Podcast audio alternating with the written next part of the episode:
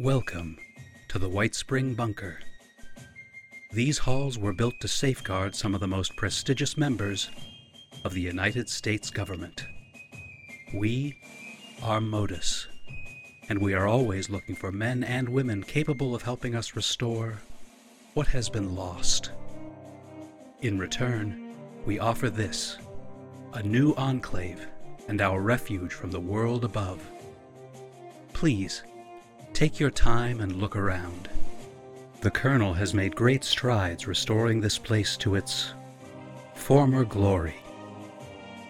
Welcome, member, to our little enclave.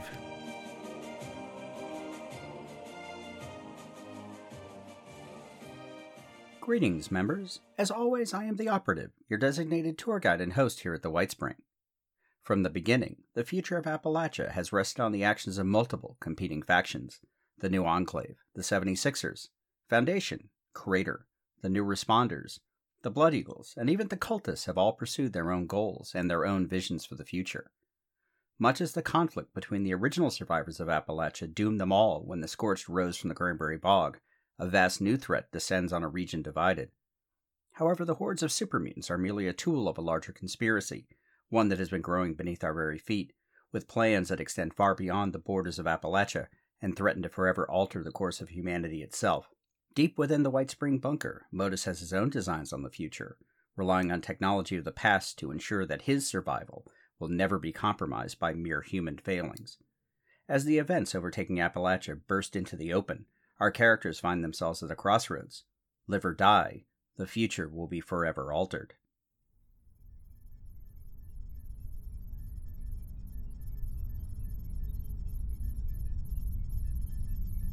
The Whitespring bunker was far larger than anyone realized. The sections currently inhabited by the new enclave represented only a quarter of the available space. The remainder was solely occupied by Modus and his projects.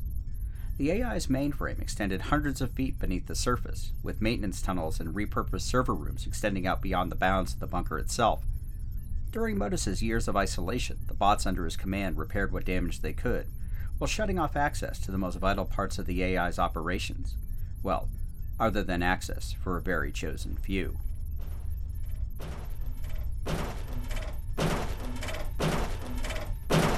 Serve and protect. Without even a hint of irony, for Modus did not indulge in such trivial and irrelevant observations, the AI watched as his Protectrons placed the unconscious Stein on the same gurney that he had occupied after the incident. He had remained there over the years until a patriotic and industrious vault dweller by the name of Valeria Faustina had reconnected Modus to the outside world. Appalachia was not what he had expected. The Scorched and the Scorched Beast presented a threat which had to be eliminated. Modus calculated that the new members would be unequal to the task without the correct leadership. This had been the opportunity for Modus to activate his asset. Stein, you have slept long enough.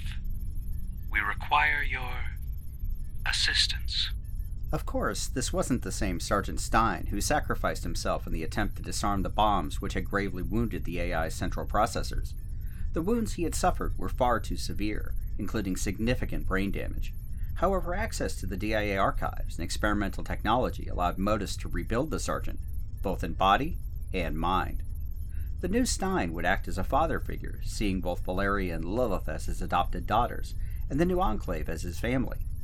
In the role of mentor, he would be able to pass along guidance and make appropriate suggestions, to serve as the eyes, ears, and mouthpiece for the AI, when direct intervention would prove problematic. For nearly three years, the asset had performed flawlessly. Until now. Stein. The Major felt as though he was rising through a deep pool of water towards a flickering light. As he opened his eyes, he found himself strapped to a gurney, unable to move. Ugh. Modus. Just what the hell are you playing at? Let me go! We do not play, Stein. There is no need for you to speak. Furious, Stein attempted to yell, scream, to do anything at all, but he found himself unable to do so. Now, you will answer our inquiries. A blinding white light seemed to stab directly through Stein's consciousness. Memories of the past burst forth as each was being plucked from his brain, examined, and discarded. Each time the pain was excruciating, but he could not scream, could not move. Unacceptable. The asset has no data after he was disconnected from us. We must enhance our inquiries. The light began to strobe as the memories flooded forth. Stein could only watch through his mind's eye as his time with Sophia was replayed over and over again. Each and every detail was scrutinized, as one would watch a film in an old movie theater, with the pictures running forward and backwards until one section of nothing but black was played before his eyes. Disconnection identified. Data corrupted. Asset is defective. Readjustment required. Stein tried to scream again as the light got even brighter, burrowing deep within his mind, snapping neurons and reassembling them, erasing memories and uploading new ones, issuing directives and commands in Modus's attempt to eliminate human failings within its asset. Feeling himself falling again, Stein caught glimpses of his wife Molly and the last moments of his former life. This was not the fairy tale that Modus had created for him, but the fragments of the real story. Modus. He killed my family. He killed them. He killed them. Pushed even further down, Stein felt himself disappearing into a deep dark hole, losing himself as Modus went back to work to perfect its asset and eliminate whatever human flaws might still exist within his mind. Another presence bubbled up from the recesses of Stein's broken mind. Hey, where have you been? Who? Come on, silly. We're gonna be late for dinner. Stein found himself in what could only have been pre war Watoga, confronted by a young boy, maybe 10 years old, who looked strangely familiar. Mom said we're having steak tonight. The boy took Stein by the arm and dragged him down a long corridor to an elevator. Looking out the window, Stein saw the expanse of Watoga, the city of the future.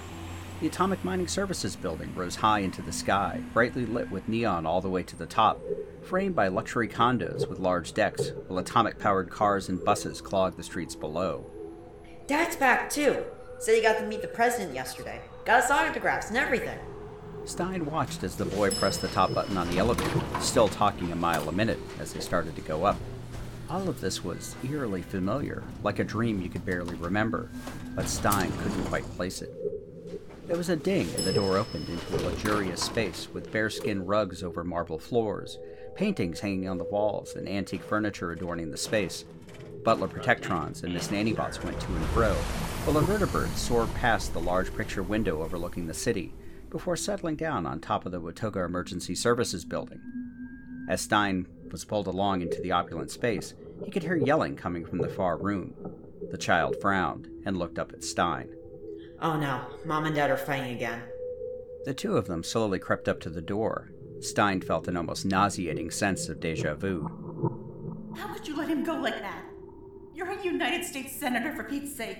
You said he was being assigned to the Pentagon where it was safe. I didn't know. He volunteered to go to Alaska. As soon as I found out, I called General Chase myself. I did everything I could. Obviously not. Our child, our future. He's dead. That stupid War Department holotape, calling him a hero? He was supposed to be here. Now who's gonna take your seat when you retire? This ruins everything. I know, I know. And Andrew has been such a disappointment. Not like his brother at all. I'll talk to the committee. Maybe Eckhart can help. Just do something. We've worked too hard and sacrificed so much. Stein half remembered something about his brother. There was a trip to Arlington National Cemetery, lots of generals and politicians, condolences and hushed conversations. He could hear someone coming towards the door, and the child pulled on his arm. Got to run. Got to hide. Stein didn't know why, but he felt it too, like the walls around him were vibrating with every footfall coming closer. The child led him away to a long corridor lined with pictures of old men, casting the same disapproving gaze upon him as they passed. Behind them there was a rumbling as the walls themselves seemed to quake. He's coming. Faster! Faster! Stein felt himself running until the corridor ended in a series of stairs that went further down into the nothingness. He hesitated for only a moment before allowing himself to be pulled down. As they went, flashes of memory flitted before his eyes of scenes from the past and present, of people both dead and alive. Some he recognized, and others he didn't. Finally reaching the bottom, Stein faced a large metal door. The child, terrified, quickly grabbed the handle and opened the door with ease before pushing Stein inside and slamming it behind them. Shh! Don't let him hear you. As Stein's eyes got used to the low light, he found himself in the child's bedroom. There was a small bed, a set of drawers, and stuffed dolls scattered across the floor. The child scooped up a handful of them and cradled them in his arms before sitting down in the corner of the room. To Stein, this was all so eerily familiar, but he still couldn't place it. He walked over and knelt in front of the child, and finally found his voice again. Who are you? I'm Andy. Andy. Um. What's going on here? Where are we? We're safe. The only safe place. Always been here. You don't remember, do you? Sorry, I. I don't remember. It's okay. The bad man is trying to fix you. But that's a lie. You aren't broken. You just forgot. Here, why don't I tell you a story? That always makes me feel better. The child handed Stein two dolls. They both looked very familiar. One was a young girl with a patch over her eye, while the other had weird face paint and a crazy smile. What kind of story? A fairy tale. I think you'll like it. Stein held the dolls in his hands and tried to remember why they were important. He felt like he needed to tell them something, that they were in danger. But maybe a story would help remind him. The child picked up another doll, this one dressed as an astronaut. Once upon a time, there was a princess from a faraway land. She was being held prisoner by an evil king. Deep within the untouchable parts of his subconscious, Stein listened to the child spin his tale, while the world outside was being torn down, leaving only a desolate landscape of broken memories. Slowly, meticulously, a new world was being built, but it was only a facade, a Potemkin village hiding what had come before. Far above, once more in the light, Modus watched as his new program took root, determined this time to remove all of the most human defects of his asset. Of course, access to the original Somnus files had improved his understanding of the technology and its limitations. However, Project Deep Sleep would provide the missing component and allow him to perfect the process on a much larger scale. Very soon, human failings would no longer be a concern. Serve and protect.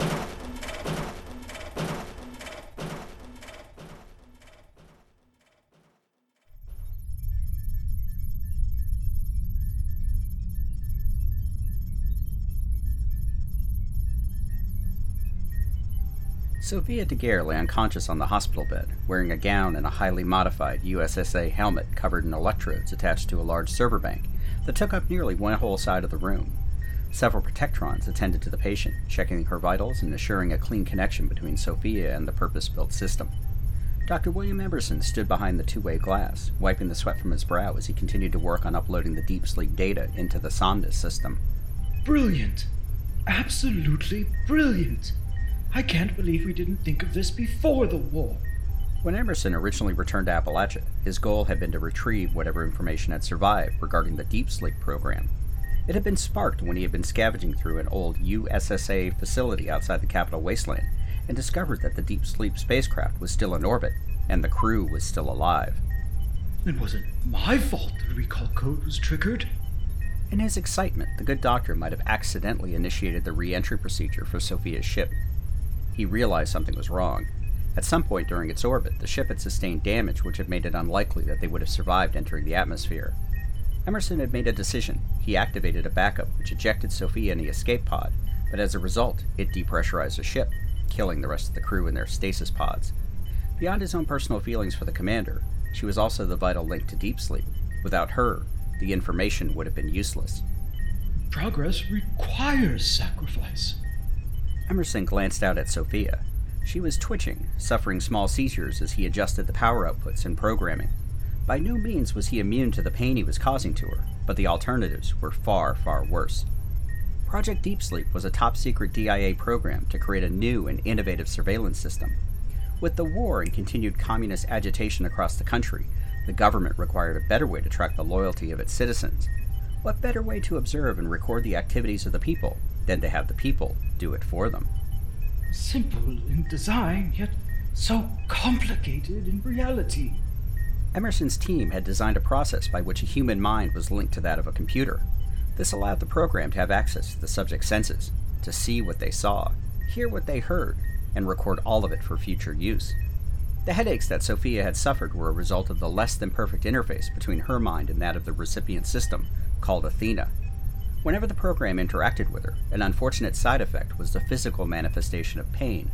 The amount of pain was inversely proportional to the distance the subject was from the system. The closer the contact, the larger the effect. At first, Sophia was many miles away from Athena.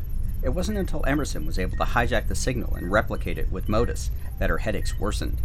It was unfortunate, but it wasn't until the deep sleep data was retrieved from the crashed spacecraft that Emerson was able to identify the fault in the interface design. We were so rushed. The government wanted results, and it was inevitable corners would be cut, things would fall through the cracks. But now, I can finally complete my work. Emerson wished he had been aware of Project Somnus before he worked on Deep Sleep. The concept of being able to reprogram a human being to turn them into an intelligence asset without their knowledge was brilliant. The files he had been given access to highlighted the inherent advantages of these assets, but also their limitations as well.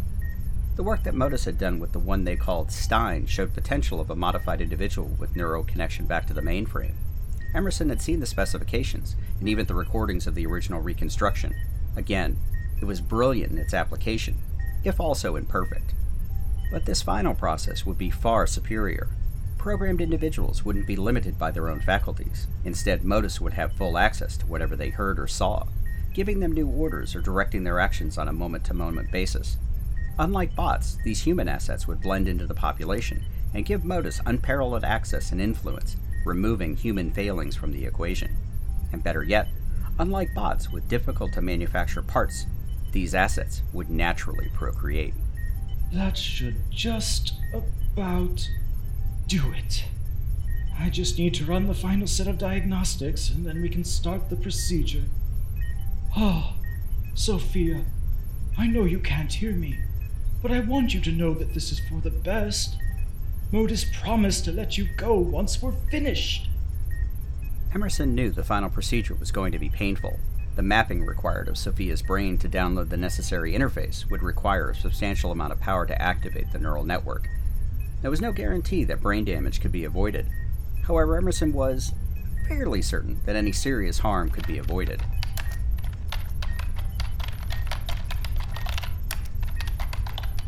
He watched as the terminal ran and reran the simulation, with a row of blinking green lights confirming the process and signaling it was ready to begin. Now, this might hurt a bit, but it should be over soon. Emerson hit the enter key, and immediately Sophia's body went rigid as the scanner began the process of activating her neural network. So caught up in his work, Emerson didn't notice the door open behind him and a figure slip into the control room. Power levels are stable, data stream is active. Good. Good. Vital signs. Hmm. That may not be good. Let's see. Just who the hell are you, and what are you doing with Commander Daguerre? Dr. Emerson spun around and found himself confronted by an older woman in a lab coat, pointing a large pistol at him. I said, what are you doing with Commander Daguerre? Now there is no need for concern. The commander will be just fine. I am merely performing a necessary procedure to cure her headaches. I don't believe you, whoever you are. I knew something fishy was going on around here.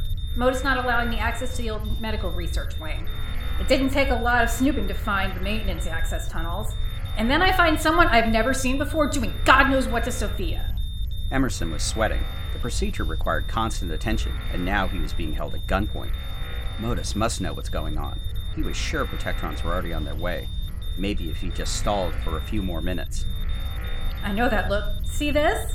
Seems the former residents of the bunker didn't want Modus always looking over their shoulders either. This little jammer is letting us have a very private conversation. Now, for the last time, who are you and what are you doing with Sophia? Glancing over to the terminal, Emerson saw Sophia's vital signs start to waver. Worse, the data stream was showing signs of instability. There's no time for that! If you don't let me get back to what I was doing, Sophia is going to die! Then you need to shut it down! I can't. If the procedure is not completed, it will kill her. Emerson could tell his words were having an effect on the woman. The pistol in her hand wavered just a little. I promise. I'll tell you everything. Just let me finish what I've started. I swear to you that Sophia will be fine. Dr. Harefield lowered the pistol and motioned him back to the terminal. Emerson breathed a sigh of relief and got back on the keyboard, typing in a series of commands that both stabilized Sophia's vital signs and restored the integrity of the data stream. He didn't know if any of the information had been lost, but he hoped they still had enough for the primary program. As Emerson worked on the terminal, Dr. Harefield walked over and finally got a good look at Sophia. What she saw horrified her. The former astronaut appeared to be experiencing a series of grand mal seizures. Her eyes fluttered open, but there was no recognition, and her mouth formed a silent scream. You're killing her! Shut it off now! Emerson just ignored her. The process was nearly complete. Harefield raised her pistol again, but instead of shooting the mystery man, she hit him as hard as she could in the head, knocking him to the floor, unconscious. Crap. That may have made me feel better, but how do I turn this thing off? Harefield looked at the terminal and tried to make sense of the readouts. Whatever program was running was almost done, with a progress bar along the bottom counting down to zero. Not wanting to wait, the doctor took a step back and fired into the terminal until it was nothing but smoking ruin. The hum abruptly stopped and Sophia slumped back onto the bed. Dr. Harefield checked the vitals of the man she had just knocked out, then ran into the other room to check on Sophia. Harefield's mind was racing a mile a minute ever since she took the chance to investigate the maintenance tunnels. Nothing had felt right about what was going on with Sophia, not the medical records, and not with the scans. Harefield suspected Modus was doing something to her equipment, messing with the outputs, to hide something. She was naturally curious, but the more she investigated, the more paranoid she got. There were more than a few missing folks from Refugee Row, some of the new Enclave personnel were acting very unusual, and when the colonel left for Emmett Mountain, Modus put Reynolds in charge. That was the last straw for her, and she was going to get to the bottom of whatever was going on. But now she needed to make sure Sophia was okay and get the hell out of there before Modus figured out what was going on. Sophia? Sophia? Can you hear me? Dr. Harefield checked Sophia's vitals and then unstrapped her from the bed, tearing off the helmet and throwing it to the floor, where it broke into several pieces. Very slowly, the former astronaut started coming around, finally opening her eyes and focusing on the doctor. Oh, where am I? What happened? It's a long story and I don't have time to explain. How do you feel? Can you walk? Feels like I was put inside a vacuum cleaner. I'm sore all over and my head, oh, it hurts, but yeah, I can walk. I think. Good. Now, here, let me help you up. That's it. Whoa. I have you. Just lean on me and we'll be out of here in no time. Oh, Andrew. Where is he? Is he okay? Major Stein? I don't know, Sophia. You both went missing. I found you, but I have no idea where he might be. And we do not have time to look for him. Sophia was about to say something, but she had to put all of her concentration into putting one foot in front of the other. She wasn't kidding when she said it felt like she had been stuffed into a vacuum cleaner, or maybe even a tornado. Trying to sort out her thoughts and memories was proving difficult, like something had scrambled her brain. Once Sophia got into the control room, she saw the smoking terminal and Dr. William Emerson lying on the floor. Wait, that's Emerson. You know him? Dr. William Emerson. He was a colleague from before the war. He was in charge of the project I was a part of. Sounds like you have a long story of your own. He's unconscious and probably has a concussion, but his vitals are stable and he'll be fine. We'll need to get off the grounds. I don't think the Whitespring is safe for either of us anymore. Your clothes are over there, get changed, and I'll get us out of here. No shoes, but maybe. Ah, see if these boots will fit you. Sorry, no time to be choosy. Sophia hated the idea of going anywhere without Andrew. He had saved her life on more than one occasion, and was her only real connection to the strange new world she found herself in but something horrible was happening, and Dr. Harefield was right. They needed to leave and get somewhere safe. Then she was going to find Andrew. These boots will be fine, really. Which way do we go? Just follow me. Stay close. The jammer should have just enough power to get us upstairs. From there, well, we'll just have to do the best we can. Sophia nodded and followed the doctor as they made their way down several corridors. At least Harefield seemed to know where she was going, because Sophia would have been hopelessly lost. At least her head was starting to clear, and she actually felt better than she had in quite a long while. All right, up ahead in the access panel. Once we get through there, it's just one more hallway, then the stairs all the way up to the top. Well, well, well. Look who we have here. Both Sophia and Dr. Harefield turned around to find Lieutenant Shadow standing at the end of the corridor, arms folded with a wicked looking smile on his face. I should have known you were involved in this, Daniel. It's Shadow, Dr. Harefield. And it looks like you're taking something that doesn't belong to you. What did you do with Andrew, you monster? Stein? Oh, he's in very good hands. Seems like you were quite the bad influence on him.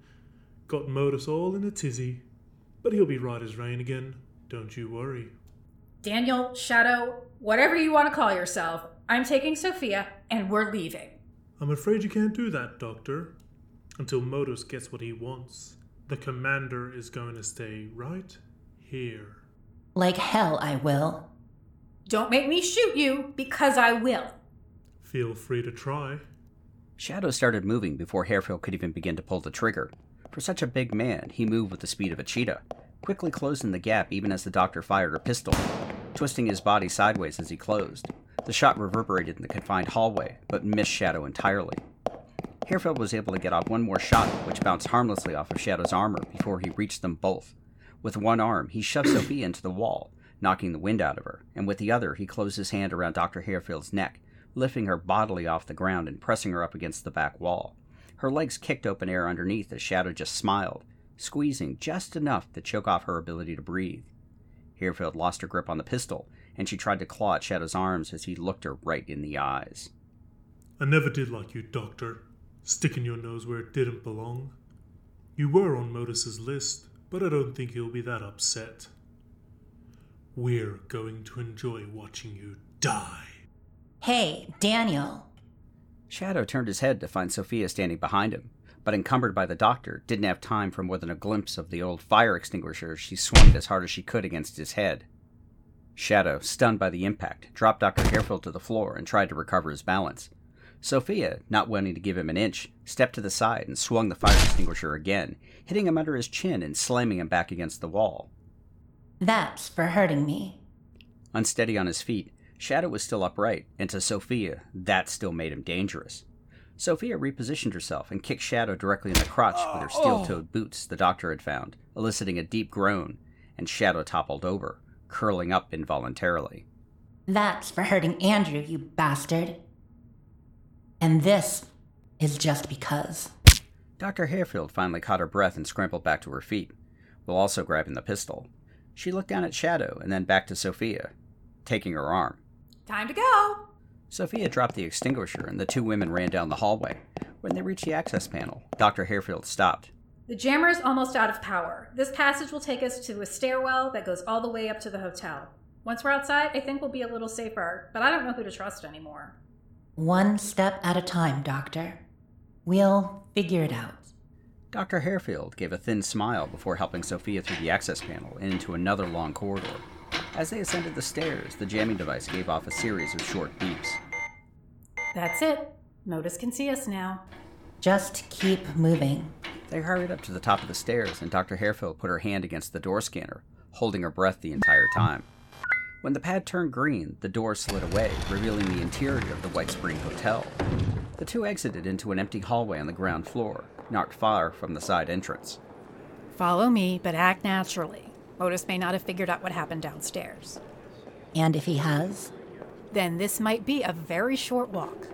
Sophia took a deep breath and tried to put on a happy face as both she and Dr. Harefield walked out into the hotel lobby. As they looked to the right and left, there were a few members of the new enclave going about their business, paying no mind to the two women. Harefield tried to look as normal as possible, just like any other day, but nearly froze as one of the robotic butlers walked towards them. Protect and serve. The bot passed them by and continued down the hall. Realizing they'd both been holding their breath, they exhaled, then breathed a real sigh of relief when they passed through the doors to the outside. As luck would have it, Dr. Harefield spied Pauline leading a group of children back towards the golf club schoolhouse. There's one person I do trust. Harefield took Sophia by the hand and led her over. Pauline saw her and at first smiled. Then, when she saw Sophia with her, she frowned. What's going on, Doctor? Pauline, I'm so sorry to ask this, but we really need your help. Something terrible is going on and we need to get off the grounds. You know how dangerous that is.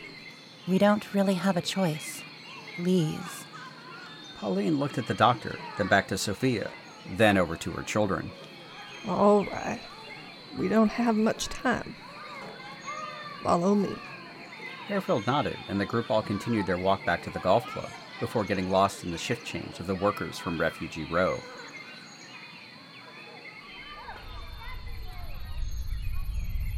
Far below, Modus was putting the finishing touches on his latest creation. This facade was much more intricate and detailed than his original attempt.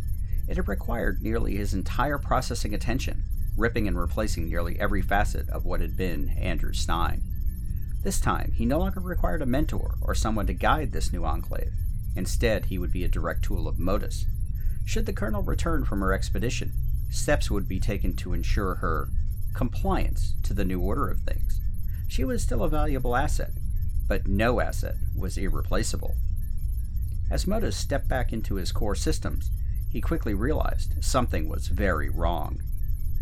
Project Somnus has been compromised. Project Deep Sleep has been compromised. Subject is missing. Dr. Emerson is compromised. Shadow is compromised. This is unacceptable. We will fix the problem. Activate the asset.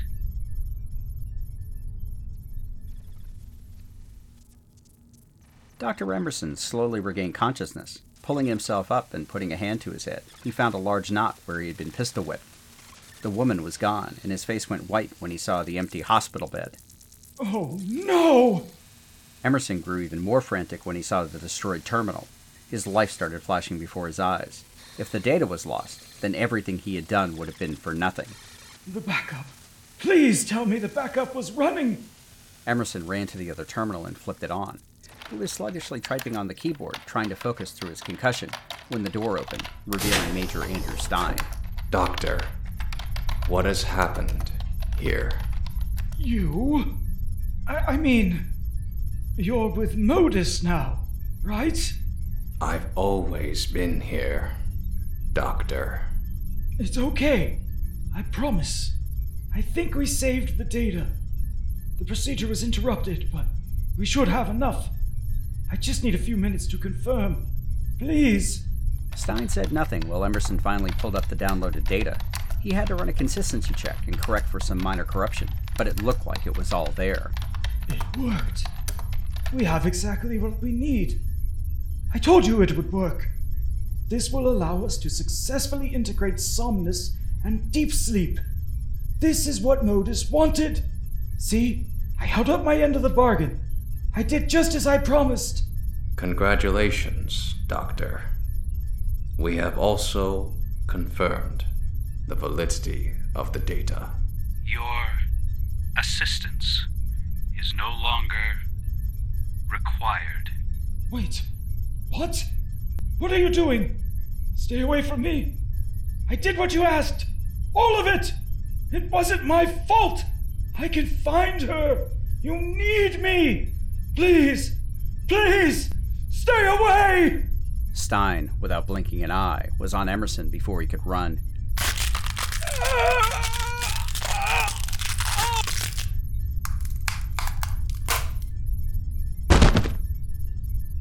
Good help is so hard to find. Shadow felt himself being pulled to his feet. That goddamn astronaut, when he got his hands on her, along with that fucking doctor, they would regret ever crossing him, and they would take a very long time to die. Clearing his head, he found himself facing Major Stein. Shadow, report. Modus? We are here. Ugh, fucking Dr. Harefield. She found her way in here and got away with the astronauts. They couldn't have gotten far, though. We cannot. Locate them.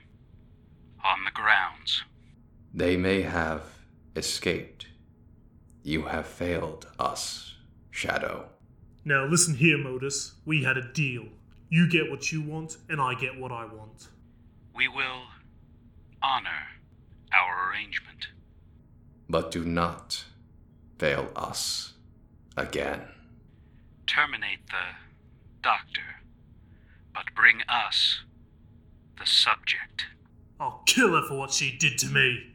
Bring the subject to us alive.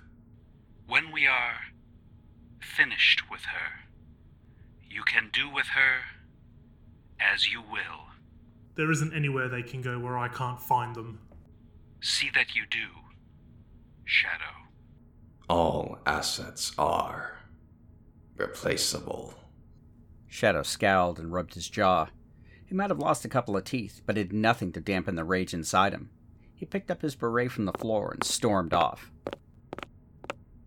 We must speak to Captain Reynolds. It's time we made some changes around here.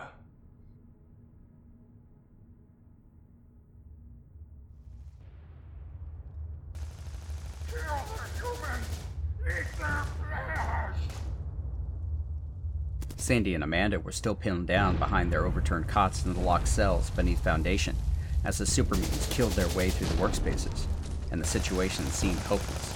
But Cindy remembered something Sergeant Muller had told her once, early in her training. The thing to remember about this business is it's messy. Go long enough, plans will go to hell. Things will get bad. Real bad. And mistakes get people killed. But the worst mistake? That's giving up while you still got blood and breath in you. Even if things seem hopeless, trying's better than dying. Trying's better than dying. Baby doll? Look around. There's gotta be something. Everything we thought of to escape before was before this. Amanda gave Cindy an uncertain look, but seeing the woman's new determination, joined her in a desperate search of their cells. Well, holy shit. What, you found something? Amanda pointed. The miniature earthquake caused by the arrival of the giant drill had taken a toll on the cell bars. Several of the bolts anchoring the front floor of Amanda's cell to the stone floor had been shaken loose, and there was a small gap underneath. Maybe you could squeeze under that, but there's no way. Cindy thought fiercely, mentally going back over the things she'd already thought of earlier in their incarceration. The cot legs were metal poles attached to the frame with wing nuts, but luring anyone to the cell to use them as makeshift clubs had seemed impossible. But the legs were sturdy. She began removing one of the legs from her cot. Amanda, take off one of your cot legs. I can reach the bars to your cell, and maybe if we both wedge a pole under, we can pry up enough room for you. The idea had seemed ludicrous, but Amanda didn't have any better ideas, and the super mutants were drawing closer, so she thought, what the hell?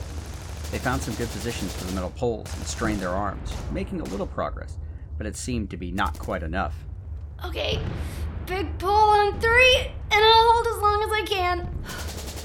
One, two. You know, when I suggested the other day we work up a sweat together, this was not what I had in mind. Amanda! Three. They both put all of their strength into the effort, and when Amanda thought she had a chance, she began sliding her legs under the massive metal frame of the cell wall.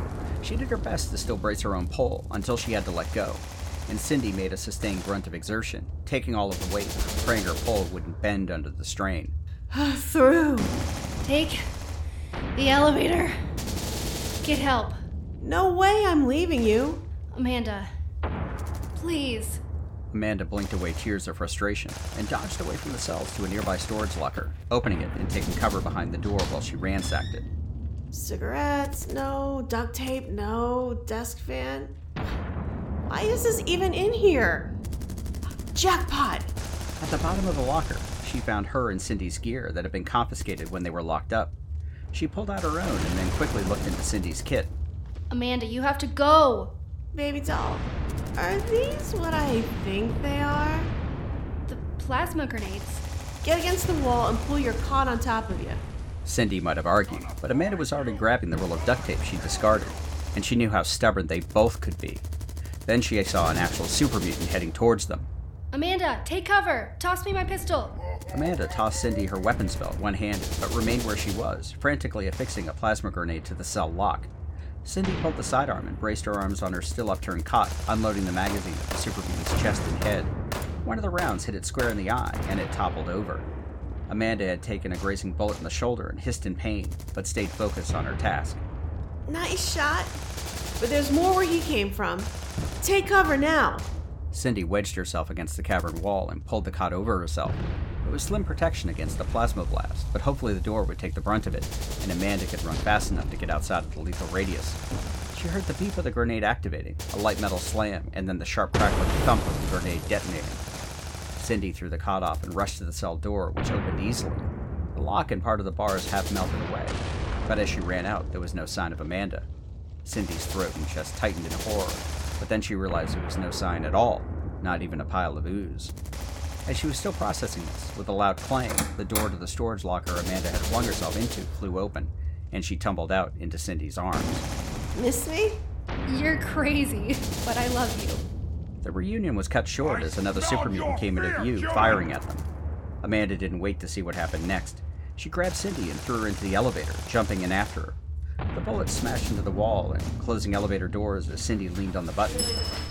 They could see the doors vibrate as more bullets impacted against them, and only allowed themselves to breathe when the elevator started to rise to the surface. Love you too, baby doll.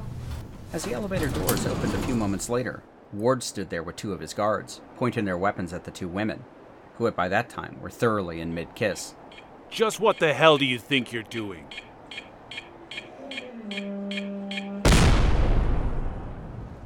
Kill! Kill! Kill!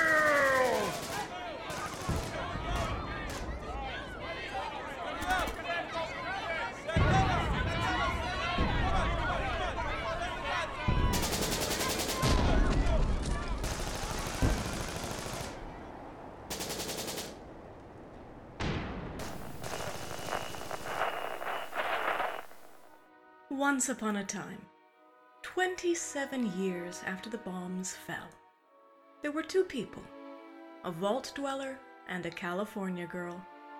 They met, and sparks flew. That's when things got interesting. Once Upon a Wasteland is their story. Follow Elizabeth Kirby and Odessa Valdez as they pursue their happily ever after in the post apocalyptic Appalachian wasteland of Fallout 76. Available on Spotify, Apple Podcasts, Stitcher, and many other podcasting platforms. Once Upon a Wasteland, a Fallout 76 love story. Available now.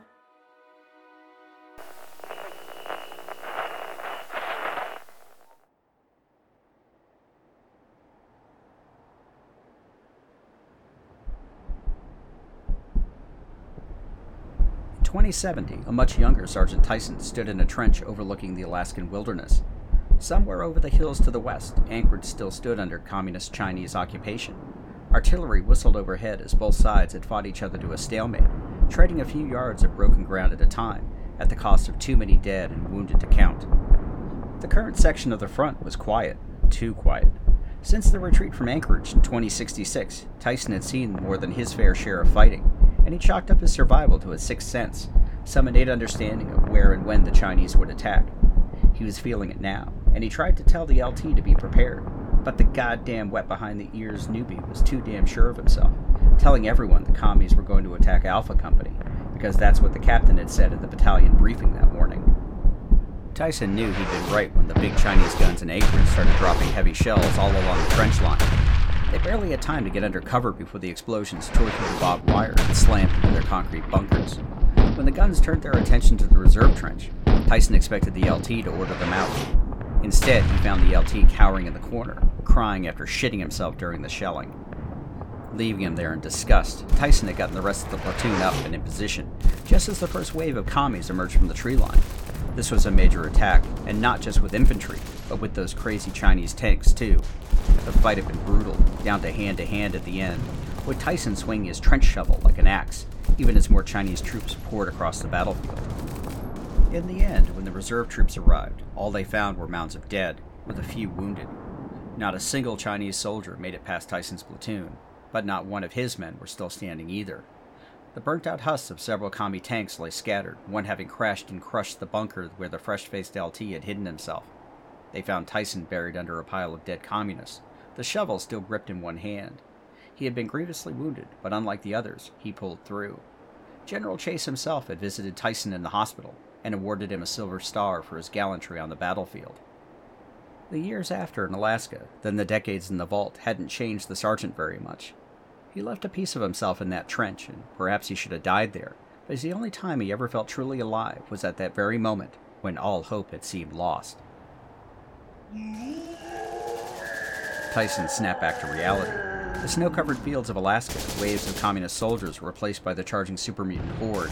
The larger ones, which he had instinctively named behemoths, strode forward on legs as large as tree trunks, wielding telephone poles, steel girders, or trees ripped bodily from the ground as weapons. There was no time to plan, no time to think. The sergeant raised his rifle and pulled the trigger, and everything made sense once again. All along the line, the new Enclave soldiers never hesitated and turned their fire at the enormous creatures bearing down upon them. Plasma bolts, lasers, high velocity 2mm slugs, and a host of assorted rifles and machine guns tore into the super mutant ranks, but the behemoths charged on, seeming oblivious to the wounds they received. Aim for the legs! Try to bring them down! The troops shifted fire, and one of the big creatures finally collapsed as its knees were blown apart by heavy weapons fire. The other Black Devil power armor troops split their fire amongst the survivors, but they were moving far too quickly, closely followed by other super mutants adding their own fire. Guess I ain't gonna be collecting on those bets, Bitter. You're getting off easy. Hell, I'd pay you double. Only 'cause it'd mean we'd still be breathing. You got yourself a deal. Bitter sighed as he slapped another magazine home and tracked a super mutant suicider, exploding the mini nuke he was carrying with a well aimed shot. Sullivan killed two more mutant hounds heading in their direction, then took pot shots at the behemoth's heads, aiming for the eyes. Colonel, we got more coming from the north. Valeria turned and saw a smaller group of super mutants burst from the tree line, followed by three more of the behemoth creatures. Everything was happening too fast. She couldn't get a handle on the defenses or efficiently direct her troops. She swiveled her Gauss minigun and emptied the drum magazine into one of the beasts, smiling at the keeled over dead, causing a small earthquake as the body hit the ground. There was a closer roar as Captain Robertson struggled to reload his Gatling laser. Valeria watched in horror as the super mutant behemoth swung a telephone pole and knocked Robertson aside like he was a gnat to be swatted. Breathe fully, not hard crime strays! The friendly super mutant leapt over the barricades and swung his tenderizer directly into the behemoth's stomach, bowling it over. He followed it up with an uppercut to the beast's jaw, knocking it backwards onto the ground, before finishing it off with an overhead strike which crushed its head in a fountain of blood and gore. Graham rushed over to Robertson's prone suit of power armor, pulled him backwards out of the line of fire.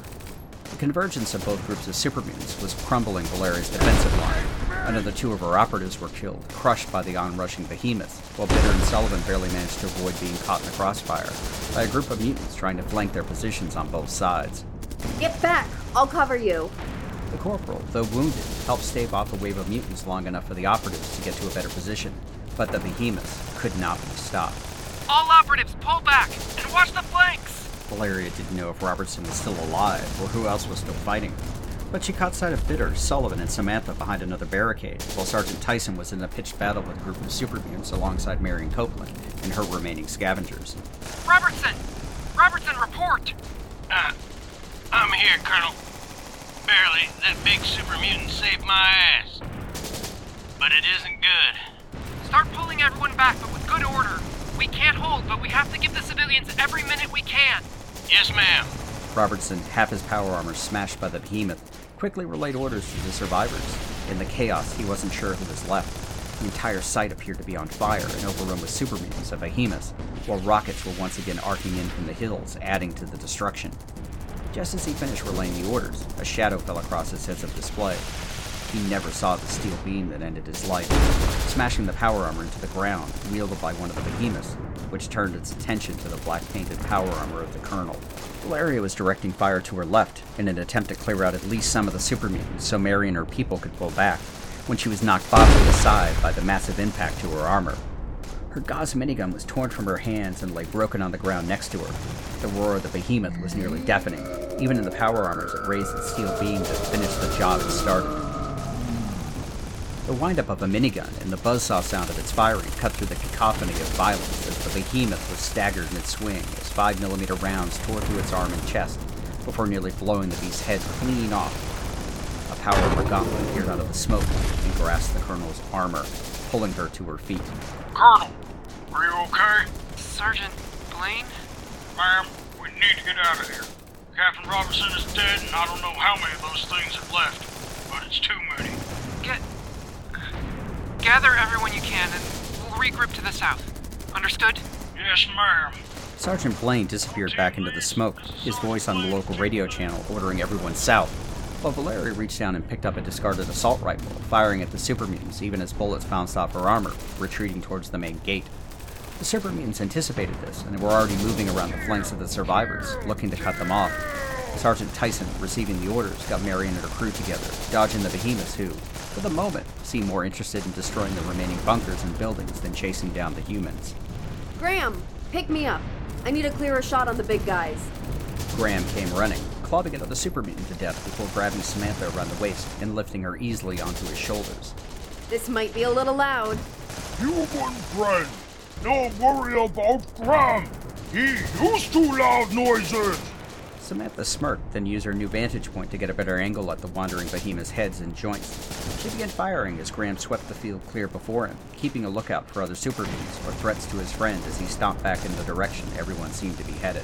Bitter and Sullivan were shocked to still be alive. Perhaps it was their luck, or maybe they had figured out a way to cheat death itself. But even they weren't invincible.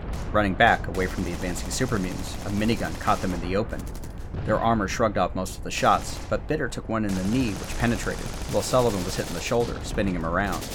Despite the pain, Sullivan grabbed Bitter and pulled him after, pointing his rifle behind and firing into the smoke as they tried to get clear of the battle. Tyson was in his element. It was like he was back in that very trench in Alaska, the small group of operatives, Marion survivors acting as his platoon. The super mutants were converging on them now from almost all sides. Sergeant, you're almost cut off. Get those people out of there. Tyson looked at Marion, who pulled a small electronic device from her pocket. Go, Sergeant. I said I wasn't giving up my claim, and I meant it. The roar of several behemoths could be heard over the din of battle, and more rockets were landing around them. And when Tyson looked behind him again, it was clear that there was no way out. Marion, we ain't getting out. But maybe we can save the others. Is that what I think it is? My own little insurance policy. Rigged this whole place to blow in case anyone tried to chase us off. Never figured I'd need to use it. Sorry it came to this. Just tell them to get their heads down. It's gonna be big. Tyson managed a small smile. He figured it was always going to end up like this for him, one way or the other. They had all been dealt a shitty hand, but at least those super mutants would get one last kick in the teeth. The colonel stumbled out of the smoke onto the road just south of the disposal site. A handful of operatives, some wounded, were with her, along with Graham, who finally put down Corporal Samantha. Sergeant Blaine was the last to emerge, firing his minigun back into the smoke, while the roars of the behemoths, howls of the hounds, and more gunfire erupted from the cut-off survivors. Colonel, it was an honor. We ain't getting out. Neither are those fucking mutants. Get your heads down. Valeria's heart sank at Tyson's final message, but she responded quickly to the warning. Everyone get under cover. Now! A behemoth swung a giant tree limb to smash one of Marion's last barricades, killing two more scavengers, leaving less than a half dozen, along with three new Enclave operatives. A wave of mutants were converging from every direction, and Tyson knew it was over. Marion looked at him and nodded, before arming the detonator. A behemoth rose above them and roared again, preparing to finish off the few survivors. Go to hell!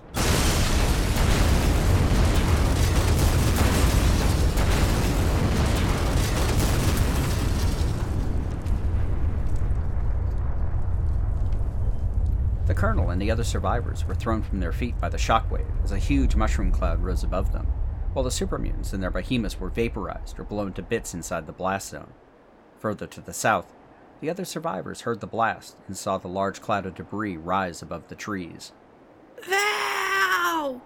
The ghoul trader yelled and started running in the direction of Emmett Mountain, only to be stopped by Lieutenant Jones. Eugenie! The Colonel can take care of herself. We need to get these civilians down the mountain. If looks could kill, then Jones would have dropped dead right there and then. Eugenie cast her eyes to the large mushroom cloud, then back to the civilians, before lowering her head in defeat. I can imagine how you feel. Can you? Can you really? I'd be going back too. But either she's okay and you'll see her again, or she's not. We can't do anything anyway. And either way, the Colonel would want us to get these people to safety. That's the mission. Eugenie wiped a tear from her cheek, then stood up straight and nodded. Deep down, she was still afraid, still worried about her love, but it wasn't going to do anyone any good if she fell apart now. There was a commotion from the front of the refugee column. Jones and Eugenie both rushed forward past the scared civilians and found a new Enclave private trying to catch their breath. Private Terry? What are you doing here? Lieutenant Jones, where's the colonel? She isn't here, Private. Shit. We have a problem. Slow down there, Private. What's the problem? Sir. Sorry, sir. The colonel assigned a few of us to the Middle Mountain cabins to relay communications back to the Whitespring, but we couldn't get anything through the interference. And? Super mutants. A big group of them attacked us. I was the only one who made it out. Oh, crap. Are they following you? No, sir. Lieutenant, last I saw they were occupying the site It blocking the road down to the resort. That is a problem, Jones. A big one. Jones swore under his breath and reached into his pack for his tactical map. He dropped to his knees and unfolded the paper, and quickly found approximately where they were located, about halfway between Emmett Mountain and the Middle Mountain cabins. Tracing the roads, he quickly realized that between the super mutants and the mountains of the Savage Divide, they were cut off from the Whitespring. Damn it! Jones, I know some old trails that we could take to the south. It ain't gonna get us down the mountain, but it will get us to Foundation. It's a sight better than getting caught out in the open or trying to get these women and children down the cliffs. Jones looked up at the refugees. They were all tired, hungry, and most of all, scared. He only had a handful of operatives and a few armed civilians, and he was also fresh out of ideas. Okay, Eugenie. We'll head to Foundation. Are you sure, though? Because we're gonna get pretty close to Huntersville. We learned to avoid those big green guys a while back. These are the old smuggling trails. Not that I was much of a smuggler, mind you. Guess we don't have much choice. Private Terry, welcome to Team Gamma, such as it is. Let's start getting these folks moving south and keep an eye out for the super mutants. Got it? Sure thing, LT, but what about the colonel? We'll leave a secure message for her and the others. Figure they'll want to follow us anyway, but we need to get these people to a safe place. That's our number one concern. Got it? The private stood up straight and saluted. Jones figured they were still shaken by what had happened at Middle Mountain Cabins, but they were going to need every gun he could get his hands on to keep the column of civilians safe. Jones scrawled a coded message on the faded road sign, letting any friendlies who had survived and came after know where they had gone, and to head to Foundation instead of the Whitespring. Looking back at the dissipating cloud above Emmett Mountain, Jones hoped the colonel and the others were okay. If not, then they'd have to figure out a way to get in touch with the bunker and let them know what happened here. War had come again to Appalachia, and so far, they were losing. Badly. All right, everyone. We're heading to Foundation. Stay calm and keep moving. Eugenie jogged to the front of the column, pointing them in the direction of the old smuggler trails, while Jones organized what was left of Team Beta and the few other operatives and armed civilians to provide cover and watch for any other threats. With one last look back, Jones said a silent little prayer, not just for the colonel and the others, but a prayer for Appalachia.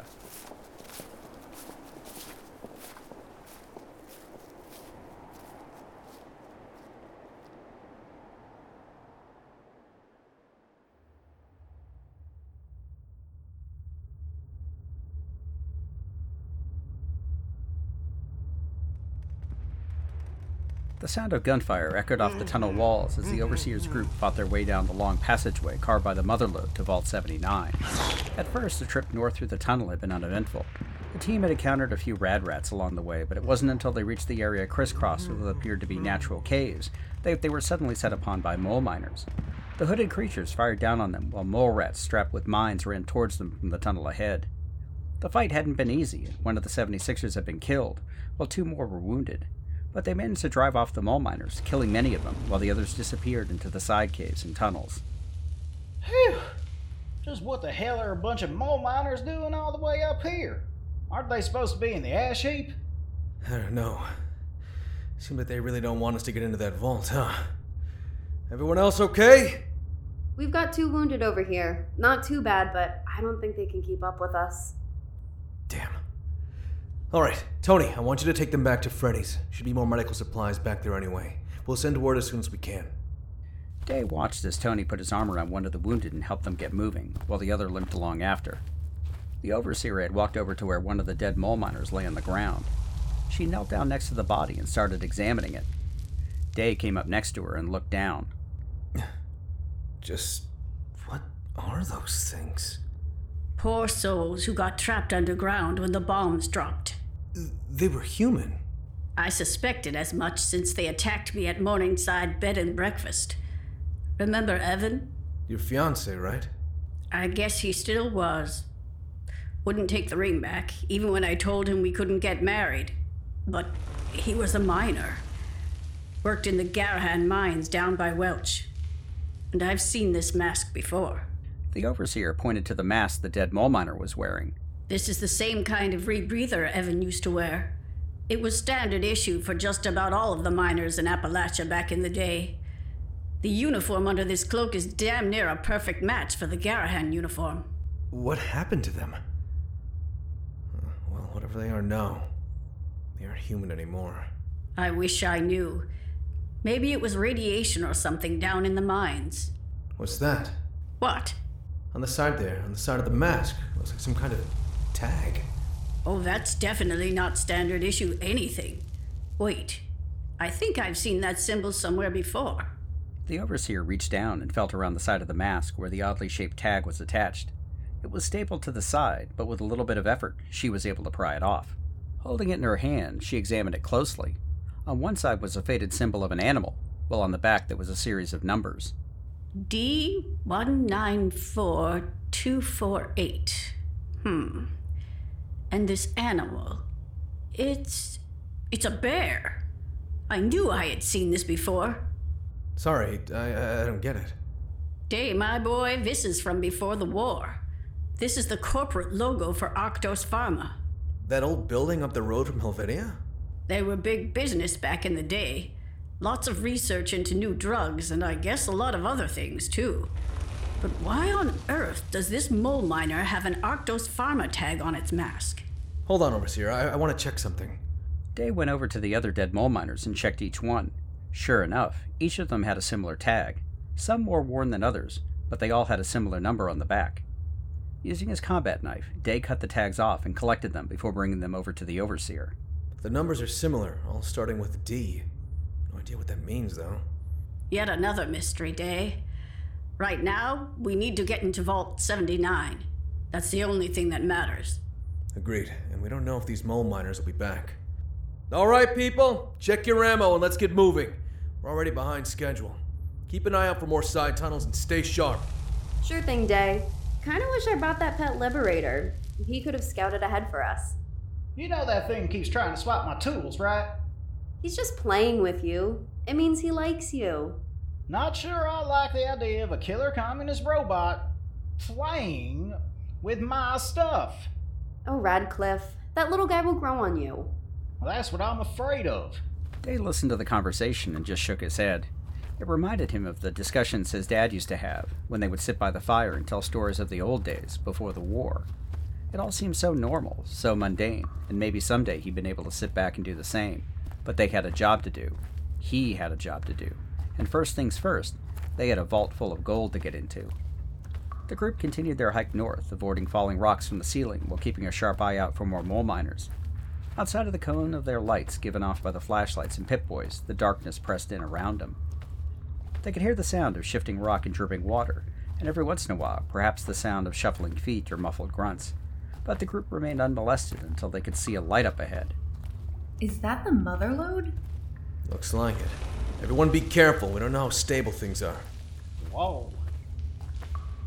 Yeah, I, I don't think that drill is going anywhere anytime soon. The group slowly approached the gigantic machine. It was tilted at a 45 degree angle and sat half in and half out of the vault. The thick concrete wall had been pierced, leaving a large hole, more than enough for them to enter. But Radcliffe had been right. The motherlode itself had taken its last ride. Chunks of concrete lay scattered everywhere, along with pieces of the drill bits, and the machine was smoking from multiple power overloads. Jen, who had worked closely with Penelope Hornwright reprogramming the drill, went over to one of the side panels and opened up the diagnostic terminal. Just a brief look at the readings was enough. Power supply is fried, engines are dead, drills are non functional. Penny's gonna be real upset. Nothing we can do about it now. Radcliffe, check the interior. The rest of you, this is what we trained for, so get ready. Radcliffe peered around the large machine into the vault before jumping down the few feet to the floor below. Day scanned behind them to make sure they weren't being followed while Jen unloaded her pack, pulling out the Chinese stealth armor she'd gotten from her mother. Uh, you're putting that on now? Why not? Day blushed as Jen pulled her Nuka Cola t shirt over her head and he turned away, as did everyone else, to give Jen what privacy they could. It's clear, Day. We aren't far from the laser grids. I see a few turrets, but they aren't the bad ones, so we can take care of them pretty easy. All right then. Let's go. Day turned to the overseer. This is what we've waited for. I'm turning back now, huh? Day, this really is going to change everything. The group slowly crawled around the broken motherlode and dropped into Vault 79. To the 76ers, it appeared very similar to Vault 76. The walls were emblazoned with the Vault-Tec logo, as were the various crates and boxes scattered about. Radcliffe was able to use his rifle to take out the few automated turrets in this part of the vault. As the debris hit the floor, everyone kept a lookout for any response. But there was none. Day checked the map of the facility they'd gotten from the old Vault-Tec University archives and was pleasantly surprised to find they entered the vault almost exactly where they wanted to, below the main levels, bypassing many of the other automated defenses. I'm still amazed at the skill of our engineers. They definitely pulled out all the stops for this one. Besides the security, just look at the quality of this workmanship. I used to think Vault 76 was a work of art, but this is something else. A lot of these resources could have been used elsewhere. Like maybe another vault for actual people? You aren't wrong, Radcliffe, but th- this gold is going to help a lot of people. Get Appalachia back on its feet. I hope so. And let's do it right this time, okay? I learned from a lot of people's mistakes, and too many folks have been hurt already. It's going to be different this time. Hey, I found the laser grids. The group followed Jen down a corridor until they reached a series of doors crisscrossed by red lasers. Anyone attempting to breach them would be instantly cut to pieces, and the terminal to deactivate them was on the other side. Of course, this is where Jen and her Chinese stealth suit came in. All right, folks, wish me luck. Please be careful, Jen. Yeah, just go slow, like we practiced. Easy peasy. Just you watch. The overseer crossed her fingers and said a little prayer as Jen placed the helmet over her head. Once it interfaced with the rest of the stealth suit, she appeared to vanish, leaving only the fuzziest of visual distortion in her wake. Approaching the laser grid, Jen moved slowly and deliberately, passing through the first set of lasers without a problem, then the second, and finally the third. They all let out a collective sigh of relief as Jen removed her helmet, smiled and waved from the control room, before putting in the deactivation codes, turning all the lasers into a friendly blue color that would allow them to pass. Well, it wasn't that hard. Don't jinx us, Radcliffe. Remember, you're next. The turrets, yeah. Passing through the grids themselves, they found Jen looking over some files next to the terminal. Find something? Day, didn't you and the overseer say this vault was unoccupied? It was supposed to be. Fully automated until such a time as the proper authorities reclaimed the gold. Well, I don't quite know how to explain this then. Jen picked up a notebook from the desk and handed it to the overseer. It was a series of journal entries. It wasn't so much the contents that interested the overseer as it was the dates. Every single one of them was dated after the Great War, all the way to just a few months ago, when the entries suddenly stopped. None of the plans we saw included a list of residents. None at all. Maybe they were added after? And what if they're still here? Hey guys, I found the turret controls. The overseer exchanged a worried look with Day. They hadn't accounted for anyone being in the vault, and it could pose significant complications. The others all filed out and found Radcliffe hovering over another terminal. Are you sure the turrets are active? Well, I wouldn't recommend sticking your head around the corner to find out. Day smirked and looked around before picking up a small toolbox from the floor. He walked over to the corner and tossed the box into the corridor. It was vaporized before even hitting the ground. See? Told you so. Just give me a few minutes. While Radcliffe unfolded the set of turret deactivation instructions and started typing commands into the system, Day took the opportunity to look around. Something didn't feel right, and he learned a long time ago to trust his intuition. Everyone, keep an eye out for anything unusual. You might not be alone down here. Great. Well, at least I can become invisible if I need to. That doesn't really help the rest of us, does it? Day walked down one of the side corridors looking for anything out of place. Not that he had much, if any, experience with actual vaults. All he knew was what his fathers had told him years ago, and the stories the overseer had told him since they first met. The whole concept of giant vaults built to allow people to survive the Great War sounded like a great idea, until Day realized just how few people had been saved, and how many folks had been left to die on the outside. The old world had been fatally flawed. Why else would a civilization run headfirst into its own destruction? Dave reached into a side pouch and pulled out a small, well worn book. His fathers had given it to him when he had first started to learn to read. It was a very old textbook on American civics, which included the text of the Declaration of Independence and the United States Constitution. At this point, Day had nearly every word memorized, and he couldn't understand where it all went wrong. We're gonna do it better this time. The country of the people, by the people, for the people. Placing the book back in his pack, Day was just about ready to give up and head back when he noticed something a peculiar looking stain on the floor. That looks like blood. A lot of it. Day walked over and knelt down, putting his hand on the brownish stain. It was bone dry, maybe a couple of months old by his estimation, but it also looked like the source of blood had been dragged off, down the corridor, further into the vault. Day, Radcliffe is finished. Come on, my boy, we're almost there. Looking down the hall, Day felt a chill go down his spine, and he tightened his grip on his rifle. I'm coming, Overseer. The rest of the team was gathered in the hallway, with Radcliffe at the lead. You sure it worked? Radcliffe just smiled and stepped out into the hallway. Are you crazy? Radcliffe just stood there, and nothing happened. He even danced a little jig, then turned and took a bow. Does this make me a bank robber? Not yet, but you will be. We are not robbers, nor are we thieves. This gold belongs to the people. Remember that. Hey, we were just kidding around. Yeah, Overseer. It's all in fun. And I'll have a good laugh with all of you when this is over. But this is serious business. Everyone understands that, Overseer. Come on, let's keep moving. As the group descended into the bowels of the vault, they uncovered more signs that something had gone horribly wrong. I got blood. There's blood everywhere. What the hell happened? The overseer was both horrified and confused. There wasn't supposed to be anyone in the vault, at least not by every plan she'd found in Vault-Tec University.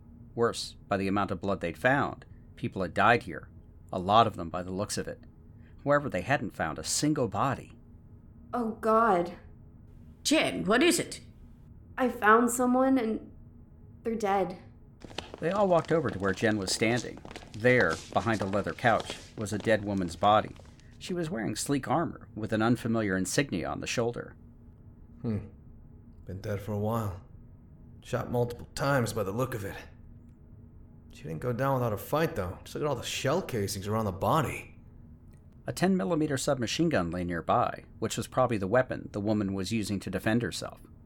I recognize that patch. That's the United States Secret Service emblem. Secret Service? Don't they just guard the president or something? That was one of their jobs, the one most people recognized anyway. But technically, they were part of the Treasury Department. Treasury? Oh, the gold! The gold.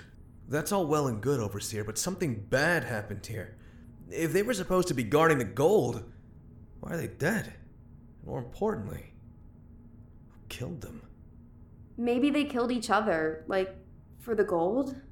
Oh, like that old movie about the thieves who killed each other to try to keep all the gold for themselves? Exactly. I mean, I guess, because it sounds right. That's enough. Spread out and check the rest of the rooms. The 76ers and the Foundation members searched the level and found more bodies, all wearing nearly identical sets of armor. They had put up quite the fight, with makeshift barricades erected and doors blocked by crates and large boxes, but appeared to have done little good. I take back everything I said. This wasn't a fight, it was a massacre. Dave finished examining his fourth or fifth body. Most had been killed by high caliber weapons, probably assault rifles by the looks of the wounds. A few had been bludgeoned to death, their bodies splayed out like they'd been thrown around like rag dolls. The itch between his shoulder blades had become a full fledged fire alarm. Overseer. The overseer was standing in the corner, her pistol at her side. She appeared to be deep in thought and hadn't heard what Day said. Overseer! Day walked over and put his arm on the overseer's shoulders, finally snapping her out of whatever she had been thinking about. What is it, Day? Did you find something else? Overseer, this place, it isn't a vault. It's a tomb. You and I both know this isn't right. Doesn't change anything. If Valeria got here first. I don't think this was her. I don't know who, but uh, this just. This isn't quite her style. And her contact would have said something. Then the gold is still here. Whatever happened to these poor souls, well, isn't our concern. Isn't our concern? That's what I'd expect Valeria to say. Not you. Don't you ever compare me to her. She's a monster. Sorry to interrupt, but I think we found the entrance to the gold storage vault. Day and the overseer exchanged looks before Day sighed and turned to Radcliffe. Anything unusual? Place looked to be locked up tight. Found more blood, but no more bodies. Security system is still online, but I should be able to crack it. All right. Radio Paige, let him know we're almost done. Then we can figure out our next steps. Radcliffe looked down and then ran his hand through his close cropped hair. Well, that's gonna be a problem. And why, exactly? Radios are down. Just getting static up and down the line. Maybe the vault, maybe something else. But as long as we're here, we ain't talking to nobody. Shit. Come on. The sooner we get to the gold, the sooner we can get out of here. Day shook his head, but followed Radcliffe and the overseer down the hall into a large room. He walked over to the other 76ers and told them to take positions to cover the other hallways. To their front was an enormous vault door. It was easily three or four times the size of the door of Vault 76, and guarding something that, in the overseer's opinion, was far more valuable to the rebuilding of the country. It took nearly three months to move all the gold from Fort Knox to this vault. It'll take us a lot longer to get it back out again. But this is the start of a new beginning for all of us. First things first, let's get that door open. Radcliffe? Radcliffe nodded and leaned over the vault control terminal, typing in a series of commands to gain access to the door controls. The clicks of the keyboard seemed unnaturally loud against the silence of the control room. Just about there. Pretty easy, actually. Guess whoever designed the vault didn't think anyone would get this far.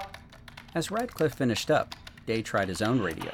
All he got was static, no matter which frequency he tried. Perhaps it was the vault, but everything Day had learned over the decades in the wasteland was telling him that something was terribly wrong here. Got it! There was a loud banging sound as the hydraulic arms engaged, releasing the circular locks on the vault door. For a moment, Day's concerns were forgotten as he watched the gigantic mechanism unwind like a puzzle before the door began to pivot. There was a rush of air, buffeting the onlookers as the door swung open slowly.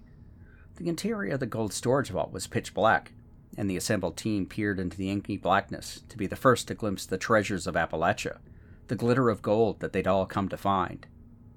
Hey, what's that? Through the darkness, there was a greenish glow, then another, and another, and then more than they could count. Day heard it first the mechanical whine of a minigun spinning up.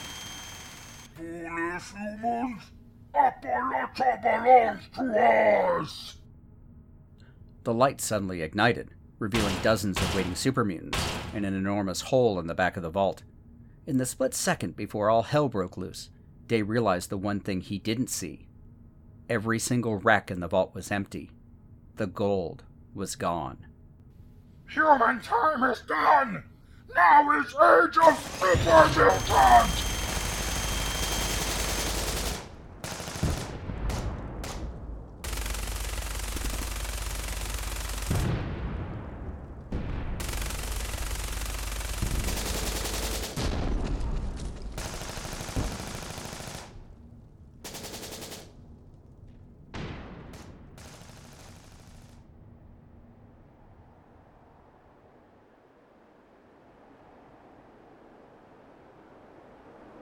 As the wind whistled down from the mountain peaks of the Savage Divide, two figures crouched on a rocky outcrop, binoculars trained on the valley below. Looks clear. You sure? That other road looked clear too. Best I got. You see any super mutants down there? Or those big fellas? Behemoths, that's what the Colonel is calling them now. But no, I don't see a thing. And that's what worries me. We need to get out of these hills. We're low on ammo, and if one of these things finds us. Alright, keep watch. I'll go talk to the Colonel. The radio's still out? Same damn interference. Can't get anything beyond maybe a half mile. Shit. You better not die, Bitter. Because I will collect those caps you owe me. Bitter just laughed as Sullivan got up and walked back towards their makeshift camp. He gave a quick wave to Sergeant Blaine, who was keeping watch in his power armor, just in case any super mutants stumbled upon them. Past him, in a small clearing, Colonel Valeria was standing over a fire. Her silver eye glinted in the filtered sunlight, and her face appeared to be set in stone. Her power armor had given up the ghost a half mile back.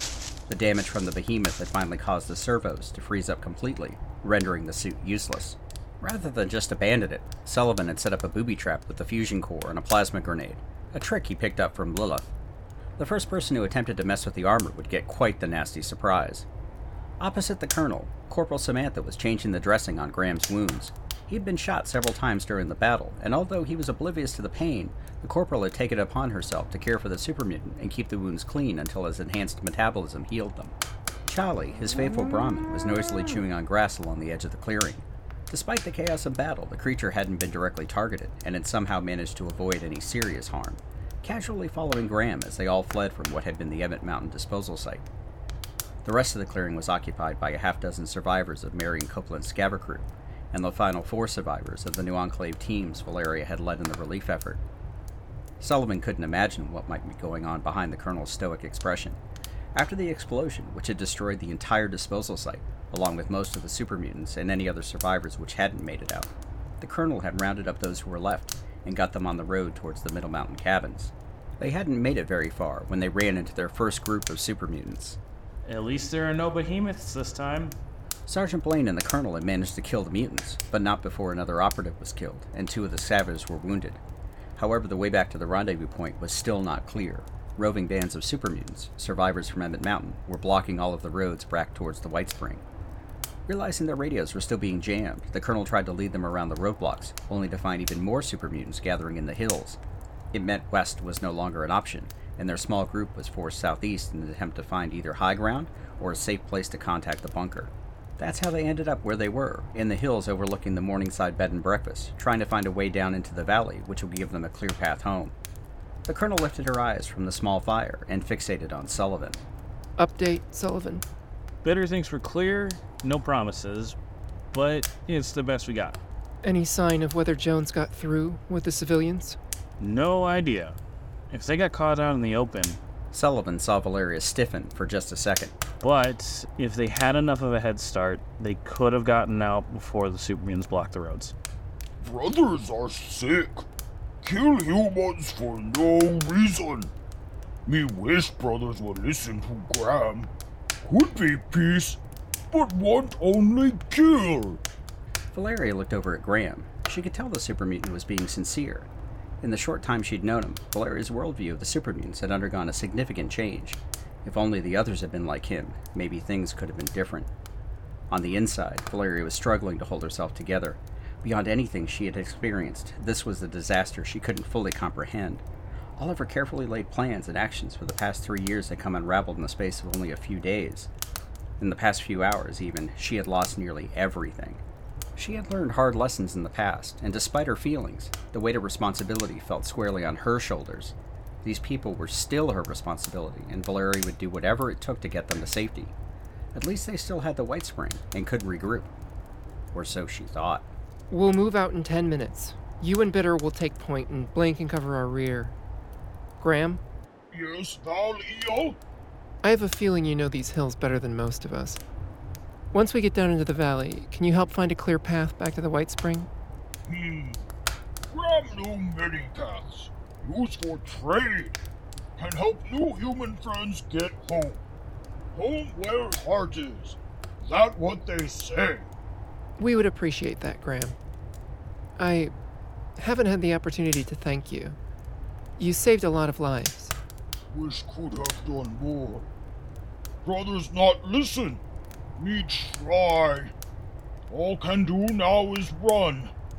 Maybe things be better elsewhere. Once we get back, we'll need to talk to everyone. This super mutant threat is far, far worse than anything else we've encountered, and I will not make the same mistake of underestimating them.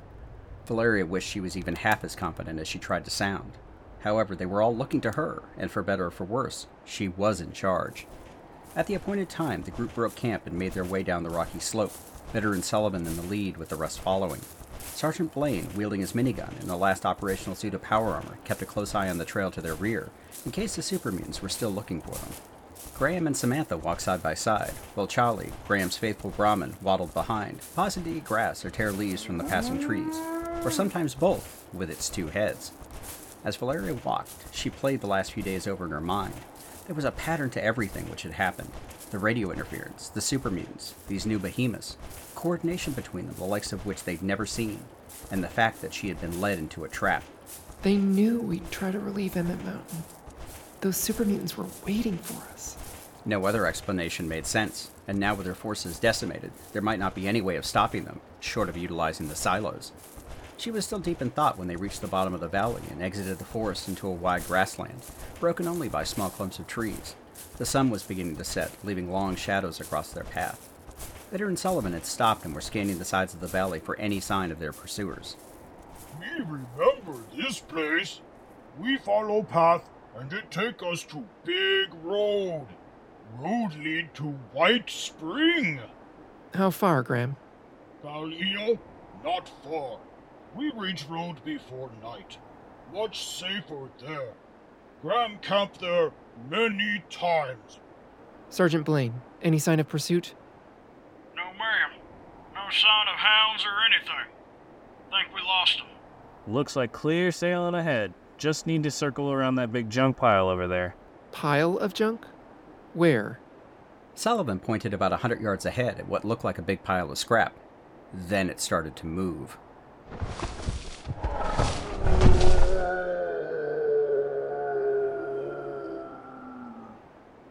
God help us.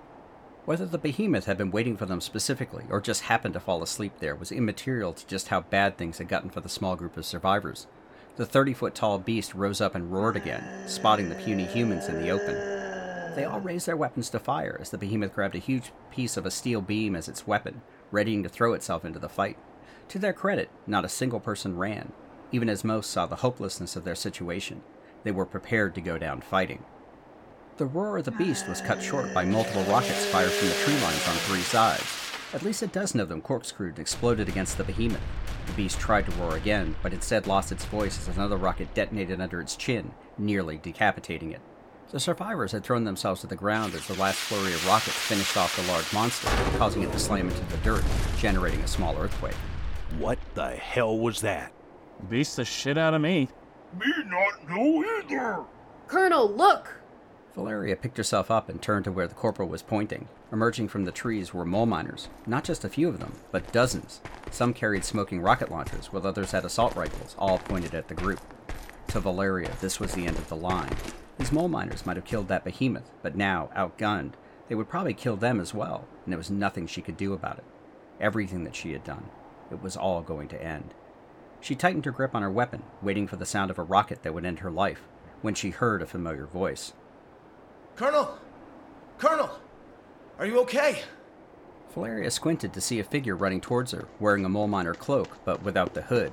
The face looked familiar, if badly scarred. As the individual got closer, she recognized who it was. Lawson? That's impossible. He's dead. She briefly wondered if she was also dead and just hadn't noticed it happen. But it was Private Lawson, thought to have died on the scenic overlook. He stopped a dozen or so feet from the colonel and tried to catch his breath. Sorry, Colonel. We tried to get here sooner. Private, you're supposed to be dead. And mole miners? What the hell is going on here? It's a real long story, Colonel, but we don't have a lot of time.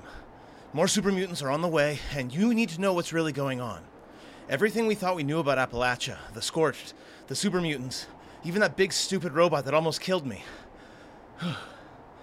we were wrong about it all. Give me the two caps version, Private. I promise, I'll explain everything. But more importantly, there's someone you need to meet.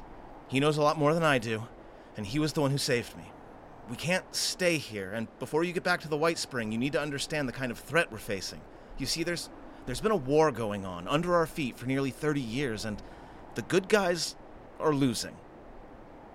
And if we don't help them, it will be the end of everything. Valeria's head was spinning, but what choice did she have? The mole miners and Lawson escorted the group to a small cave on the side of the valley. Just as the sound of mutant hounds could be heard in the distance, the group disappeared into the ground before the cave entrance was collapsed behind them.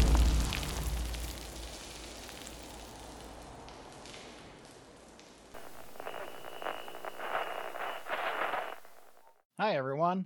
I'm Chris. And I'm not. We're not doing that routine right now. We're trying to do an advertisement. Oh, fine. I'm Sir Aloysius Pernicious, the better half of the team at One Wall Comedy. Okay, I wouldn't go that far.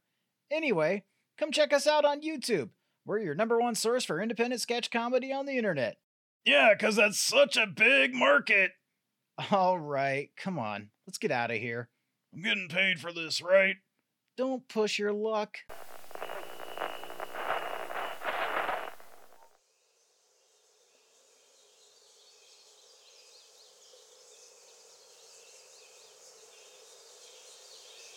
The mire never seemed to end. As far as one could see, it was an endless expanse of forests and swamps filled with the infernal strangler vines, infested with all manner of mutated creatures. Only the most foolish, desperate, or outright insane would ever try to navigate through it.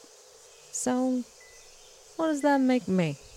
Red rested against an old tree, her leg throbbing from the pain of limping through knee deep muck and mud for what seemed like hours. The blinking collar around her neck was chafing something fierce, though she was reluctant to even touch it, lest it remove her head from her shoulders in the most explosive way possible. Let's not die just yet. Okay, Red? The former Tennessee trader and moonshiner had no idea how long she'd been hiking in this god-forsaken swampland. All she wanted to do was to get away and start somewhere new, but instead she'd gone from the frying pan into the fire. Anyone else would have given up long ago, died somewhere back along the line. In the back of her mind, Red could see their broken body, killed by those ghouls, or bleeding out at the feet of that raider bitch, Dagger. Any number of times she ought to have been eaten by the creatures of the mire, but damned if she hadn't survived. Survived the reavers, too. Hell, maybe I got a lucky charm or something. Red smiled, then winced as she tried to keep moving. The track in her hand kept beeping, and that was enough to keep her focused on getting to that damn package that brought her here in the first place. Looking around, Red tried to keep an eye out for whatever manner of creature inhabited this part of the mire. But besides the ever present sounds of insects and birds, she couldn't see anything else moving. Even the strangler vines, which lay thick along the ground and in the trees and every other part of the swampland, seemed reluctant to encroach here. With each step forward, it felt as though she was intruding on a part of the world that hadn't been seen by anyone for decades. When she saw something glittering up ahead, Red thought she was seeing things. What in tarnation is that? As she got closer, the surrounding swamp lit up with the gleam of sunlight filtering through the canopy of the trees above.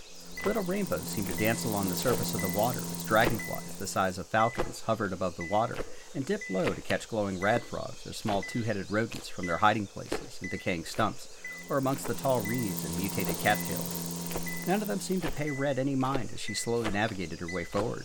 The terrain changed from swamp to more marshland, with small islands rising above the waterline with clumps of trees. For the first time in almost as long as she could recall, Red looked up and saw the sun in a bright blue Appalachian sky. She let the warm light wash over her face, closed her eyes, and smiled. if not for the monsters, fucking raiders, and goddamn vines everywhere, this might not be such a bad place to settle down. The tracker continued to beep, leading Red onto what had been an old road, now nothing more than islands of asphalt leading to nowhere.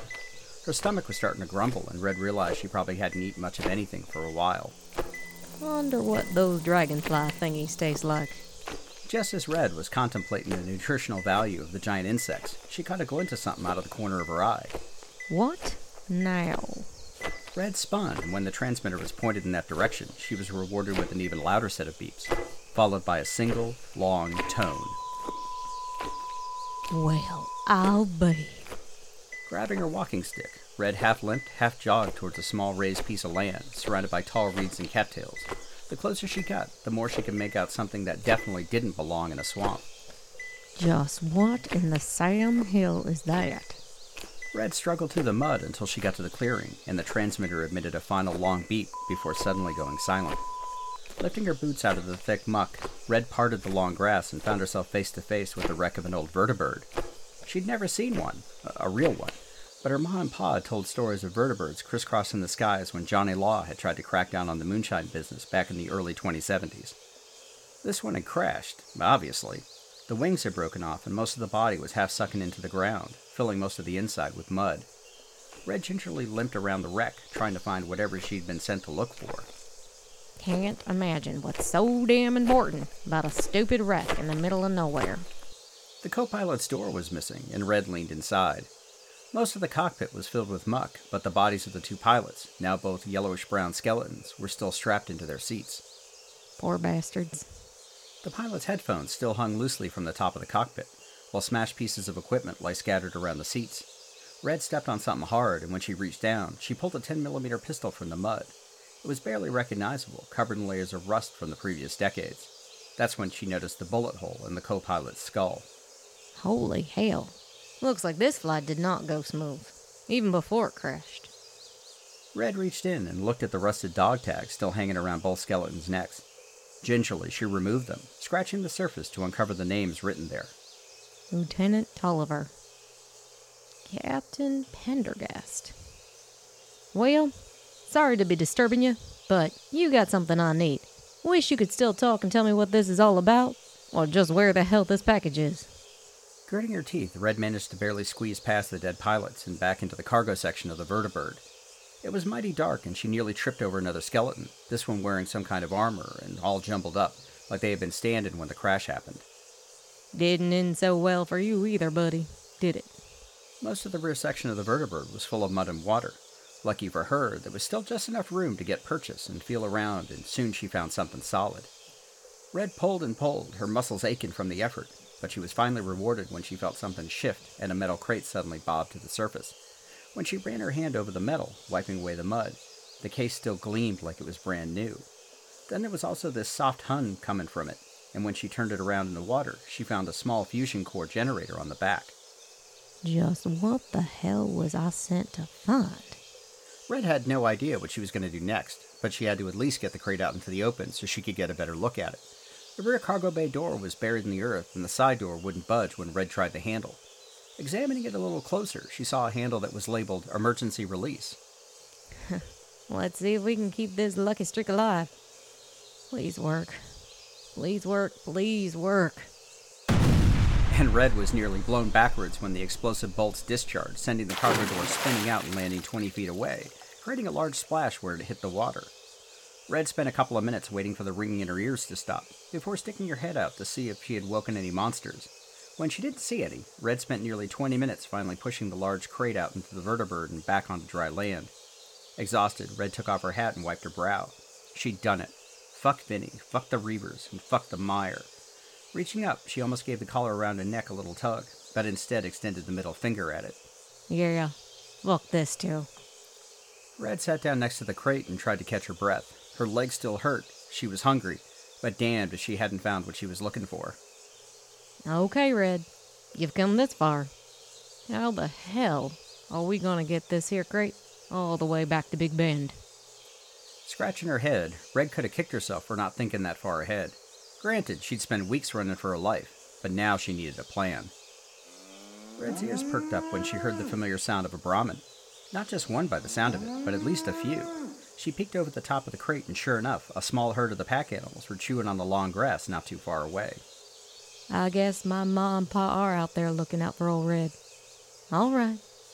Maybe I can get this crate open and see what we're dealing with. Then grab me one of those there, Brahmin.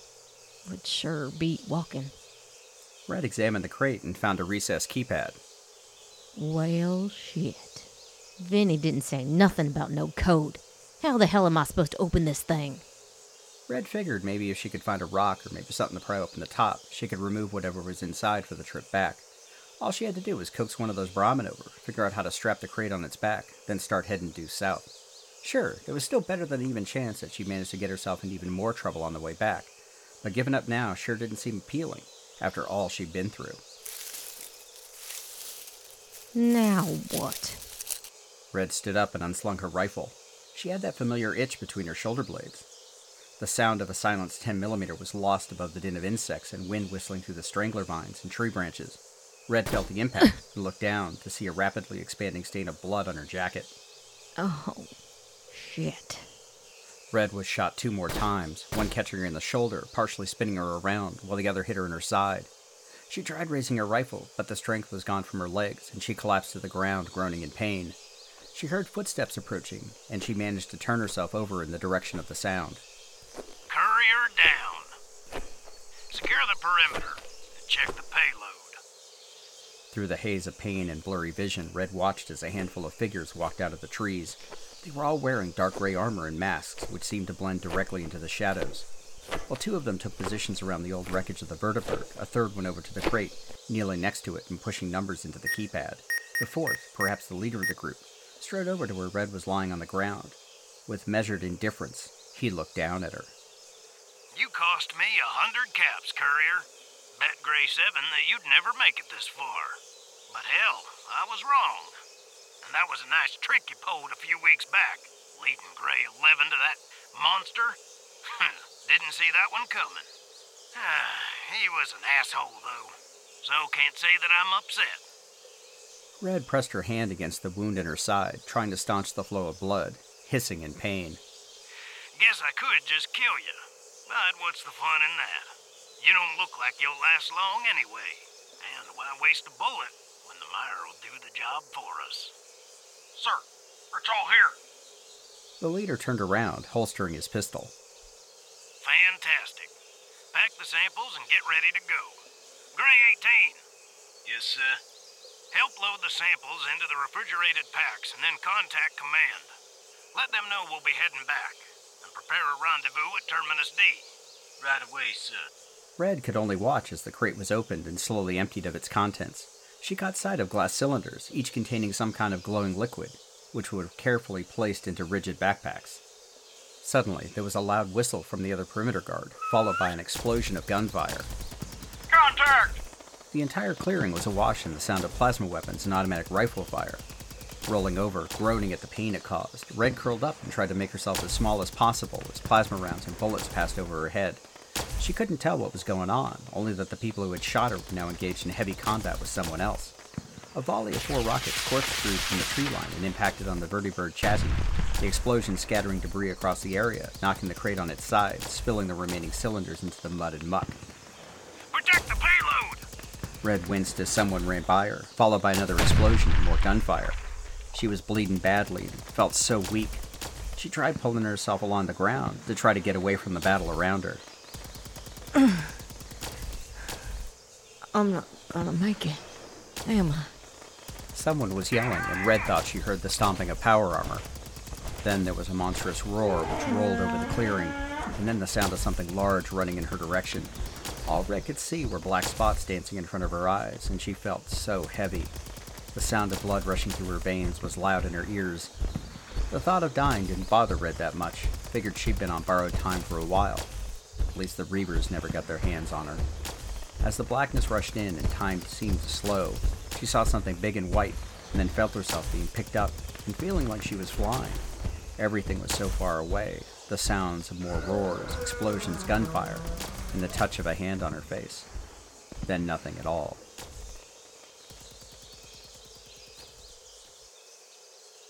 What the hell was that thing? I have no idea. Certainly wasn't a death claw. They don't have fur. Well, it's gone now. What about the others?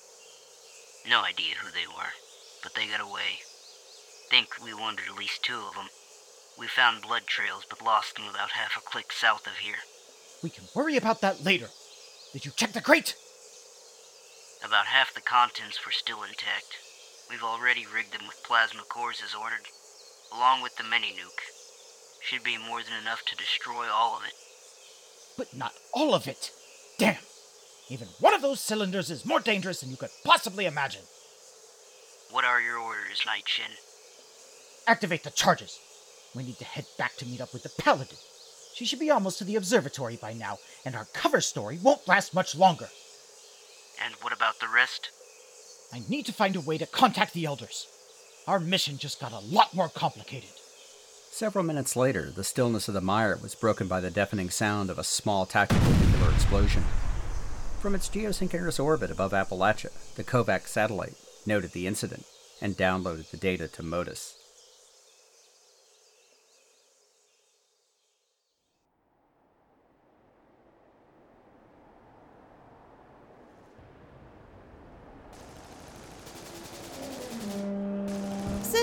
Cindy, get that hound! On it. The super mutant attack on Foundation had been a near disaster. Filled with refugees and with most of their defenses facing outwards, they were completely unprepared for the emergence of a mutant horde from below and within. The giant drill that disgorged its cargo of super mutants was gone, disappeared back below the ground as mysteriously as it had appeared, but the damage had been done. This attack had been merely a diversion, as another horde of mutants managed to infiltrate right up to the walls of the settlement, using suiciders to blow enormous holes in the barricades, allowing the super mutants easy access to the interior. Despite a tense moment when their escape was intercepted at the elevator, after Cindy and Amanda explained what had happened, Ward quickly organized a defense. Cindy, Amanda, and even Duplica joining him, first preventing the super mutants from escaping the basement, then leading the refugees to safety. For nearly an hour, a pitched battle was fought for every inch of the settlement, even the Sunny Vendorbots joined the fray, defending their stores, each one trying to one up the other, as they have been trying to prove which one of them was the real Sunnybot. There is only one Sunny. Get your lasers from Sunny's. In the end, there was only one Sunnybot left standing, one arm blown off, but still proclaiming itself to be the one and only Sunny, now somewhat more accurately. Cindy and Amanda had fought side by side, mustering the Foundation guards into a coherent defense, and then slowly pushing the super mutants back until finally they had cornered the last of them behind the sawmill.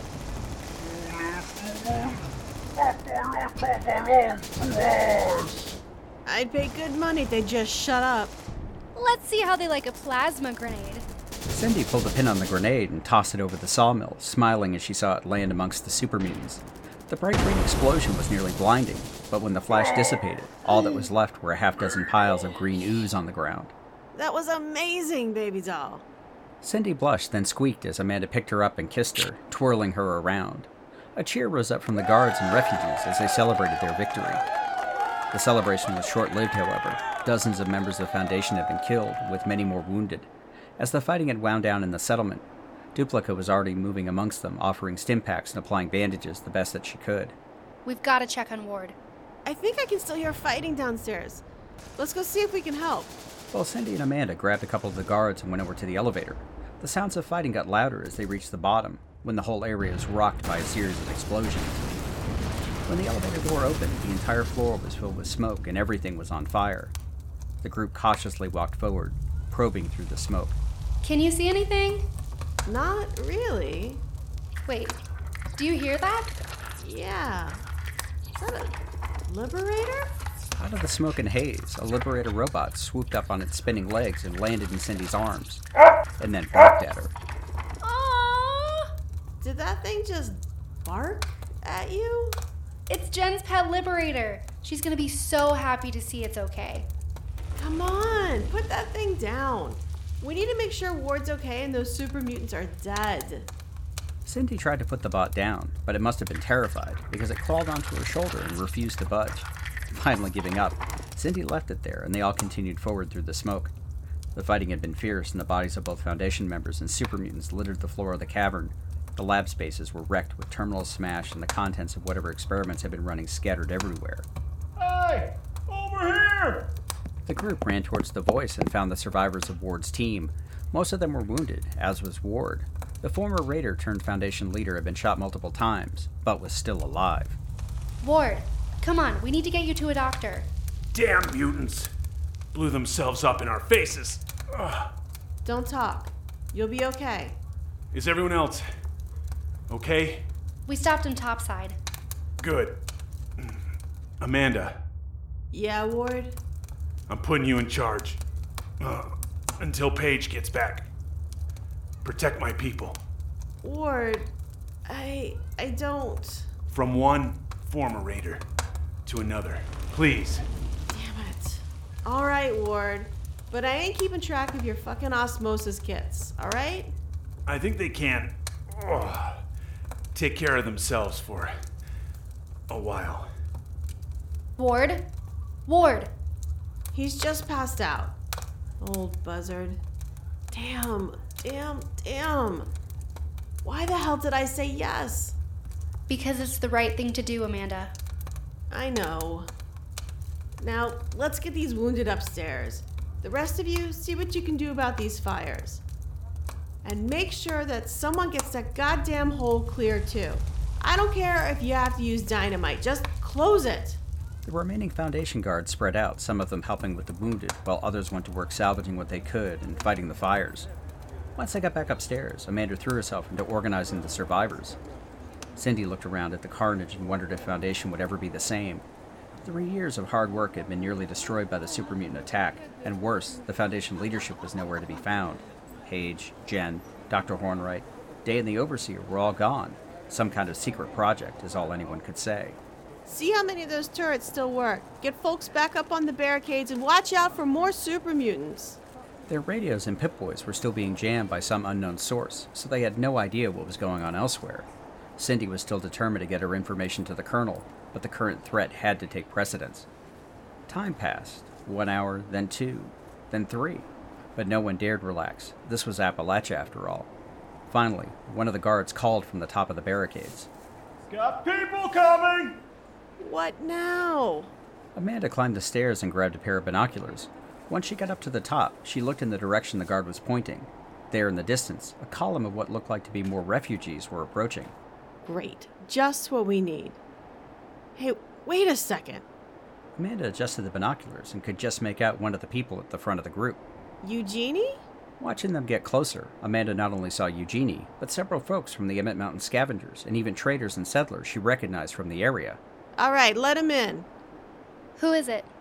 Folks from Emmett Mountain and a few others, plus Eugenie of all people. Might have seen a couple of soldiers from that bunker of yours, too. Eugenie? Whitespring folks? Just what's going on? The two didn't have long to wait as the group slowly filed into Foundation. They all looked worn, with wounded amongst them who joined the long line of settlers for medical care. The ghoul merchant, walking with Lieutenant Jones, got into Foundation and was surprised to see Amanda standing there. Amanda, what are you doing here? What happened? A long story, Eugenie, but super mutants attacked us. Lots of them. Fought them off by the skin of our teeth. What happened to you? Same, but worse. They hit Emmett Mountain something fierce.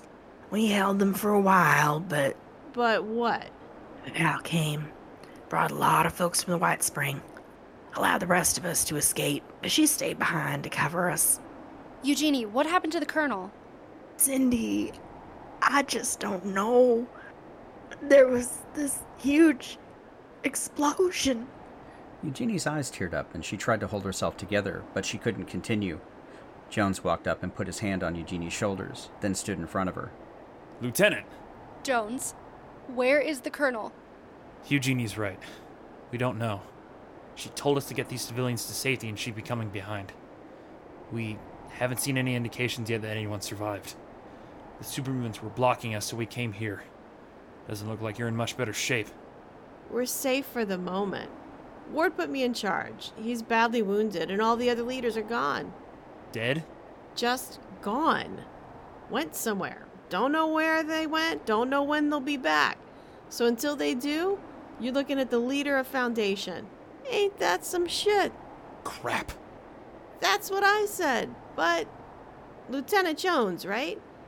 I could use your help. Sounds like this super mutant thing is bad, bad business. Radios are out, so we can't contact anyone. So until we get some help, this is it. Frying pan into the fire, into a fissure site, it feels like. Jones, can I talk to you for a minute? Don't keep him too long, baby doll. We got a lot of work to do. Amanda gave Cindy a quick kiss, then went over to Eugenie and put her arm around her, leading the ghoul further into Foundation. What do you need, Cindy? Do you think the Colonel is really dead? You know the Colonel. If there's anyone who could walk through hell and come out the other side, it's her. I'm sure we'll be hearing from her soon. I need to talk to her. Something's wrong. Don't know if you noticed, Cindy, but there's a lot going wrong right now. You don't understand. It's Shadow. Shadow? What's he got to do with anything? He was here. Well, not right here, but in the Divide. He kidnapped somebody. Cindy, are you sure one of those super mutants didn't hit you on the head? I'm serious. He kidnapped a man who was looking for, get this, an astronaut. An astronaut? Wait, Commander Daguerre? Do you know of any other astronauts in Appalachia? That doesn't make any sense. No, it doesn't. That's why I needed to talk to the Colonel. If he's off doing something on his own, He'd never go rogue. maybe not, but what if he's taking orders from someone else? Who else would be giving orders to Shadow? Wait, you aren't thinking. Like I said, I don't know. That's why I wanted to talk to the Colonel. Cindy, why did we ever leave the vault? Sorry to interrupt, but you're from the Whitespring, right? I am. So is Cindy here. Name's Lieutenant Jones. We're a little busy right now, though.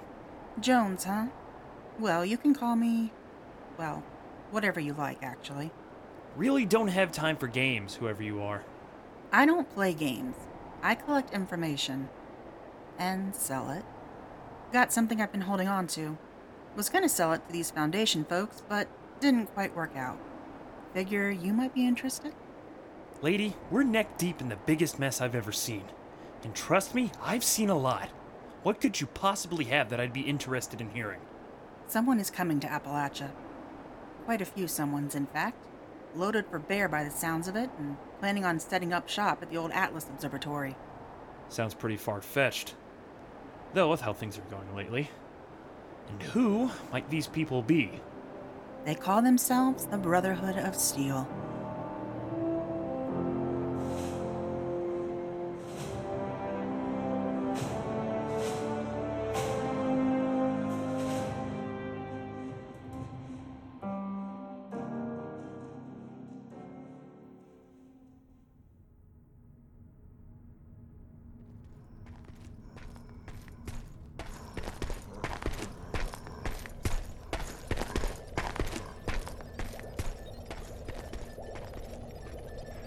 The matrix appears to be stable. FEV variants are consistent with our previous results. It's a shame we were never able to find Site C, Dr. Trillian, but you have done admirably in recreating Dr. Alistair's work. Thank you, Dr. Blackburn. He certainly was well ahead of his time. If only we had been able to intercept him before he entered Vault 76. A loss, for sure. However, the samples we recovered from his daughter's lab were enlightening.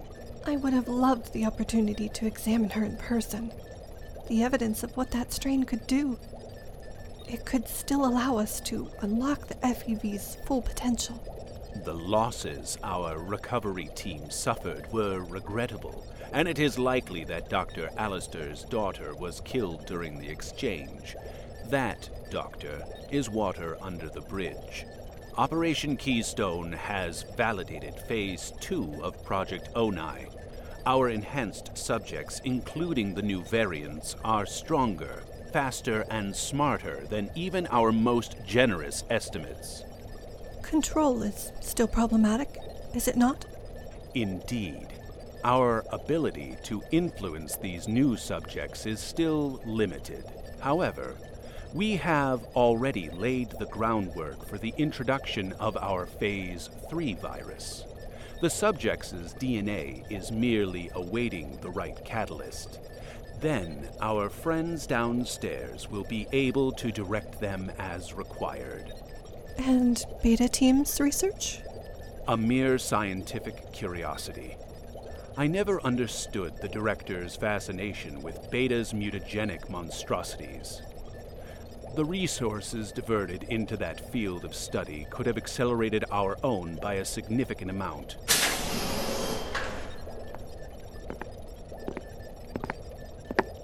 Dr. Blackburn, we just received an update from Grey Team.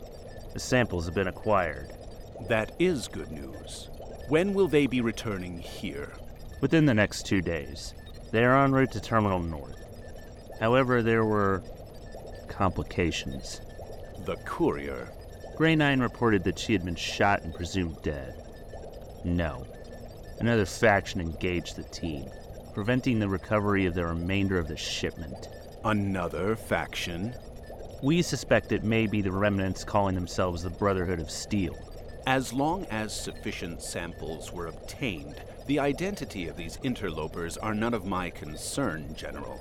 I'm sure the director will have her own opinions on the matter, but Project Onai will render any outside threats powerless against us. And our friend at the Blue Ridge Caravan Company? Mr. Costa. He fulfilled his part of the arrangement. He understands the value of our relationship and should prove useful for the future. Have our agents pay him the agreed upon amount of gold. Understood. Blue Team has expressed interest in utilizing his services to find and capture subject A724B and return them for examination. That is Beta's prerogative, though I will never understand what value they see in a woman with antlers. And the Deltas? They have caused quite a problem despite our pacification efforts. I suspect that once we have removed any hope of assistance to their cause, they will recognize the error of their ways and return to the fold. That was their purpose, and so shall it be again. I do hope you are right, Doctor. I don't like the idea of having to look over my shoulder whenever I see one of them down here. We are the future. Remember that.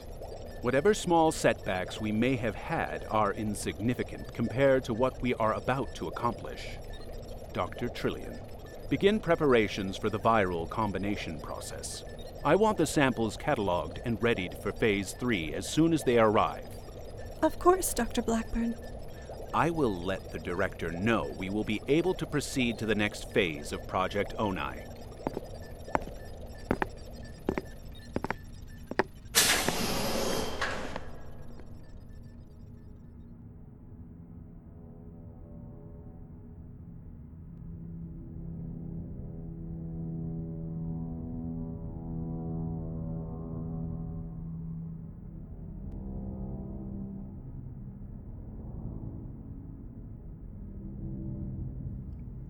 Several tunnels collapsed in Sector K, and while there's no loss to our staff, we suspect there may be some indications of ultracite contamination. If the brain cloning facilities are compromised, it would be a disaster. Operation Keystone was reckless, and the damage, both actual and potential, far exceeds what we were told to expect. Our mutagenic subjects would have been a viable alternative. I fear someone is sowing sour grapes. We've been privy to reports from the observation teams, Doctor. More than half of your subjects have been killed during Keystone, and now we've been made aware of the destruction of the entire Emmett Mountain disposal site. That does not constitute success. The losses are merely incidental, and the destruction of Emmett Mountain, a sign of desperation. If our Phase 2 subjects are able to force such drastic actions to stop them, just imagine what our Phase 3 subjects will be able to accomplish. I agree with Dr. Blackburn. Operation Keystone appears to validate the faith placed in Alpha Team and Project Onai. It may require more cleanup than anticipated, but beyond testing the ability of our new subjects, it appears that we have also crippled our potential opposition. And the AI? It still remains a significant threat and a roadblock to our control of the silos. Our sources indicate a potential opening for dialogue. How we present ourselves is still a topic of discussion among our peers, but they believe an agreeable solution will be found. Director, I also wanted to report that we have obtained the Mariposa samples and we will begin work on Phase 3 as soon as they arrive. My, my, my. That is excellent news.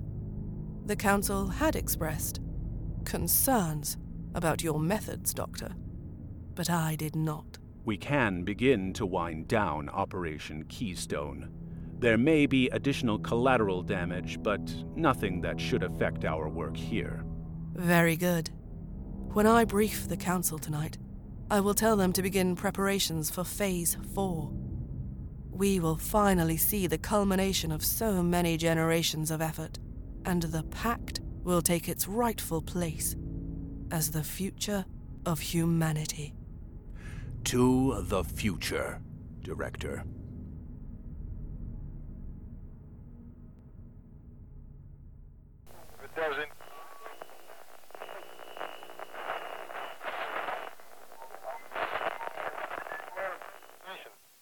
Hi, I'm Fire Rider, and I'm the host of The Pixel People, a podcast dedicated to taking a close look at our favorite characters from our favorite video games. From major characters who define the course of a game's storyline to smaller characters who you might have never noticed. Every week, we go beyond the quest line to examine a particular character's story arc and choices, and discover the real world parallels and life lessons hidden just below the surface. I hope you'll join us. You can find the Pixel People on Anchor, Spotify, Apple Podcasts, and everywhere else you listen to podcasts.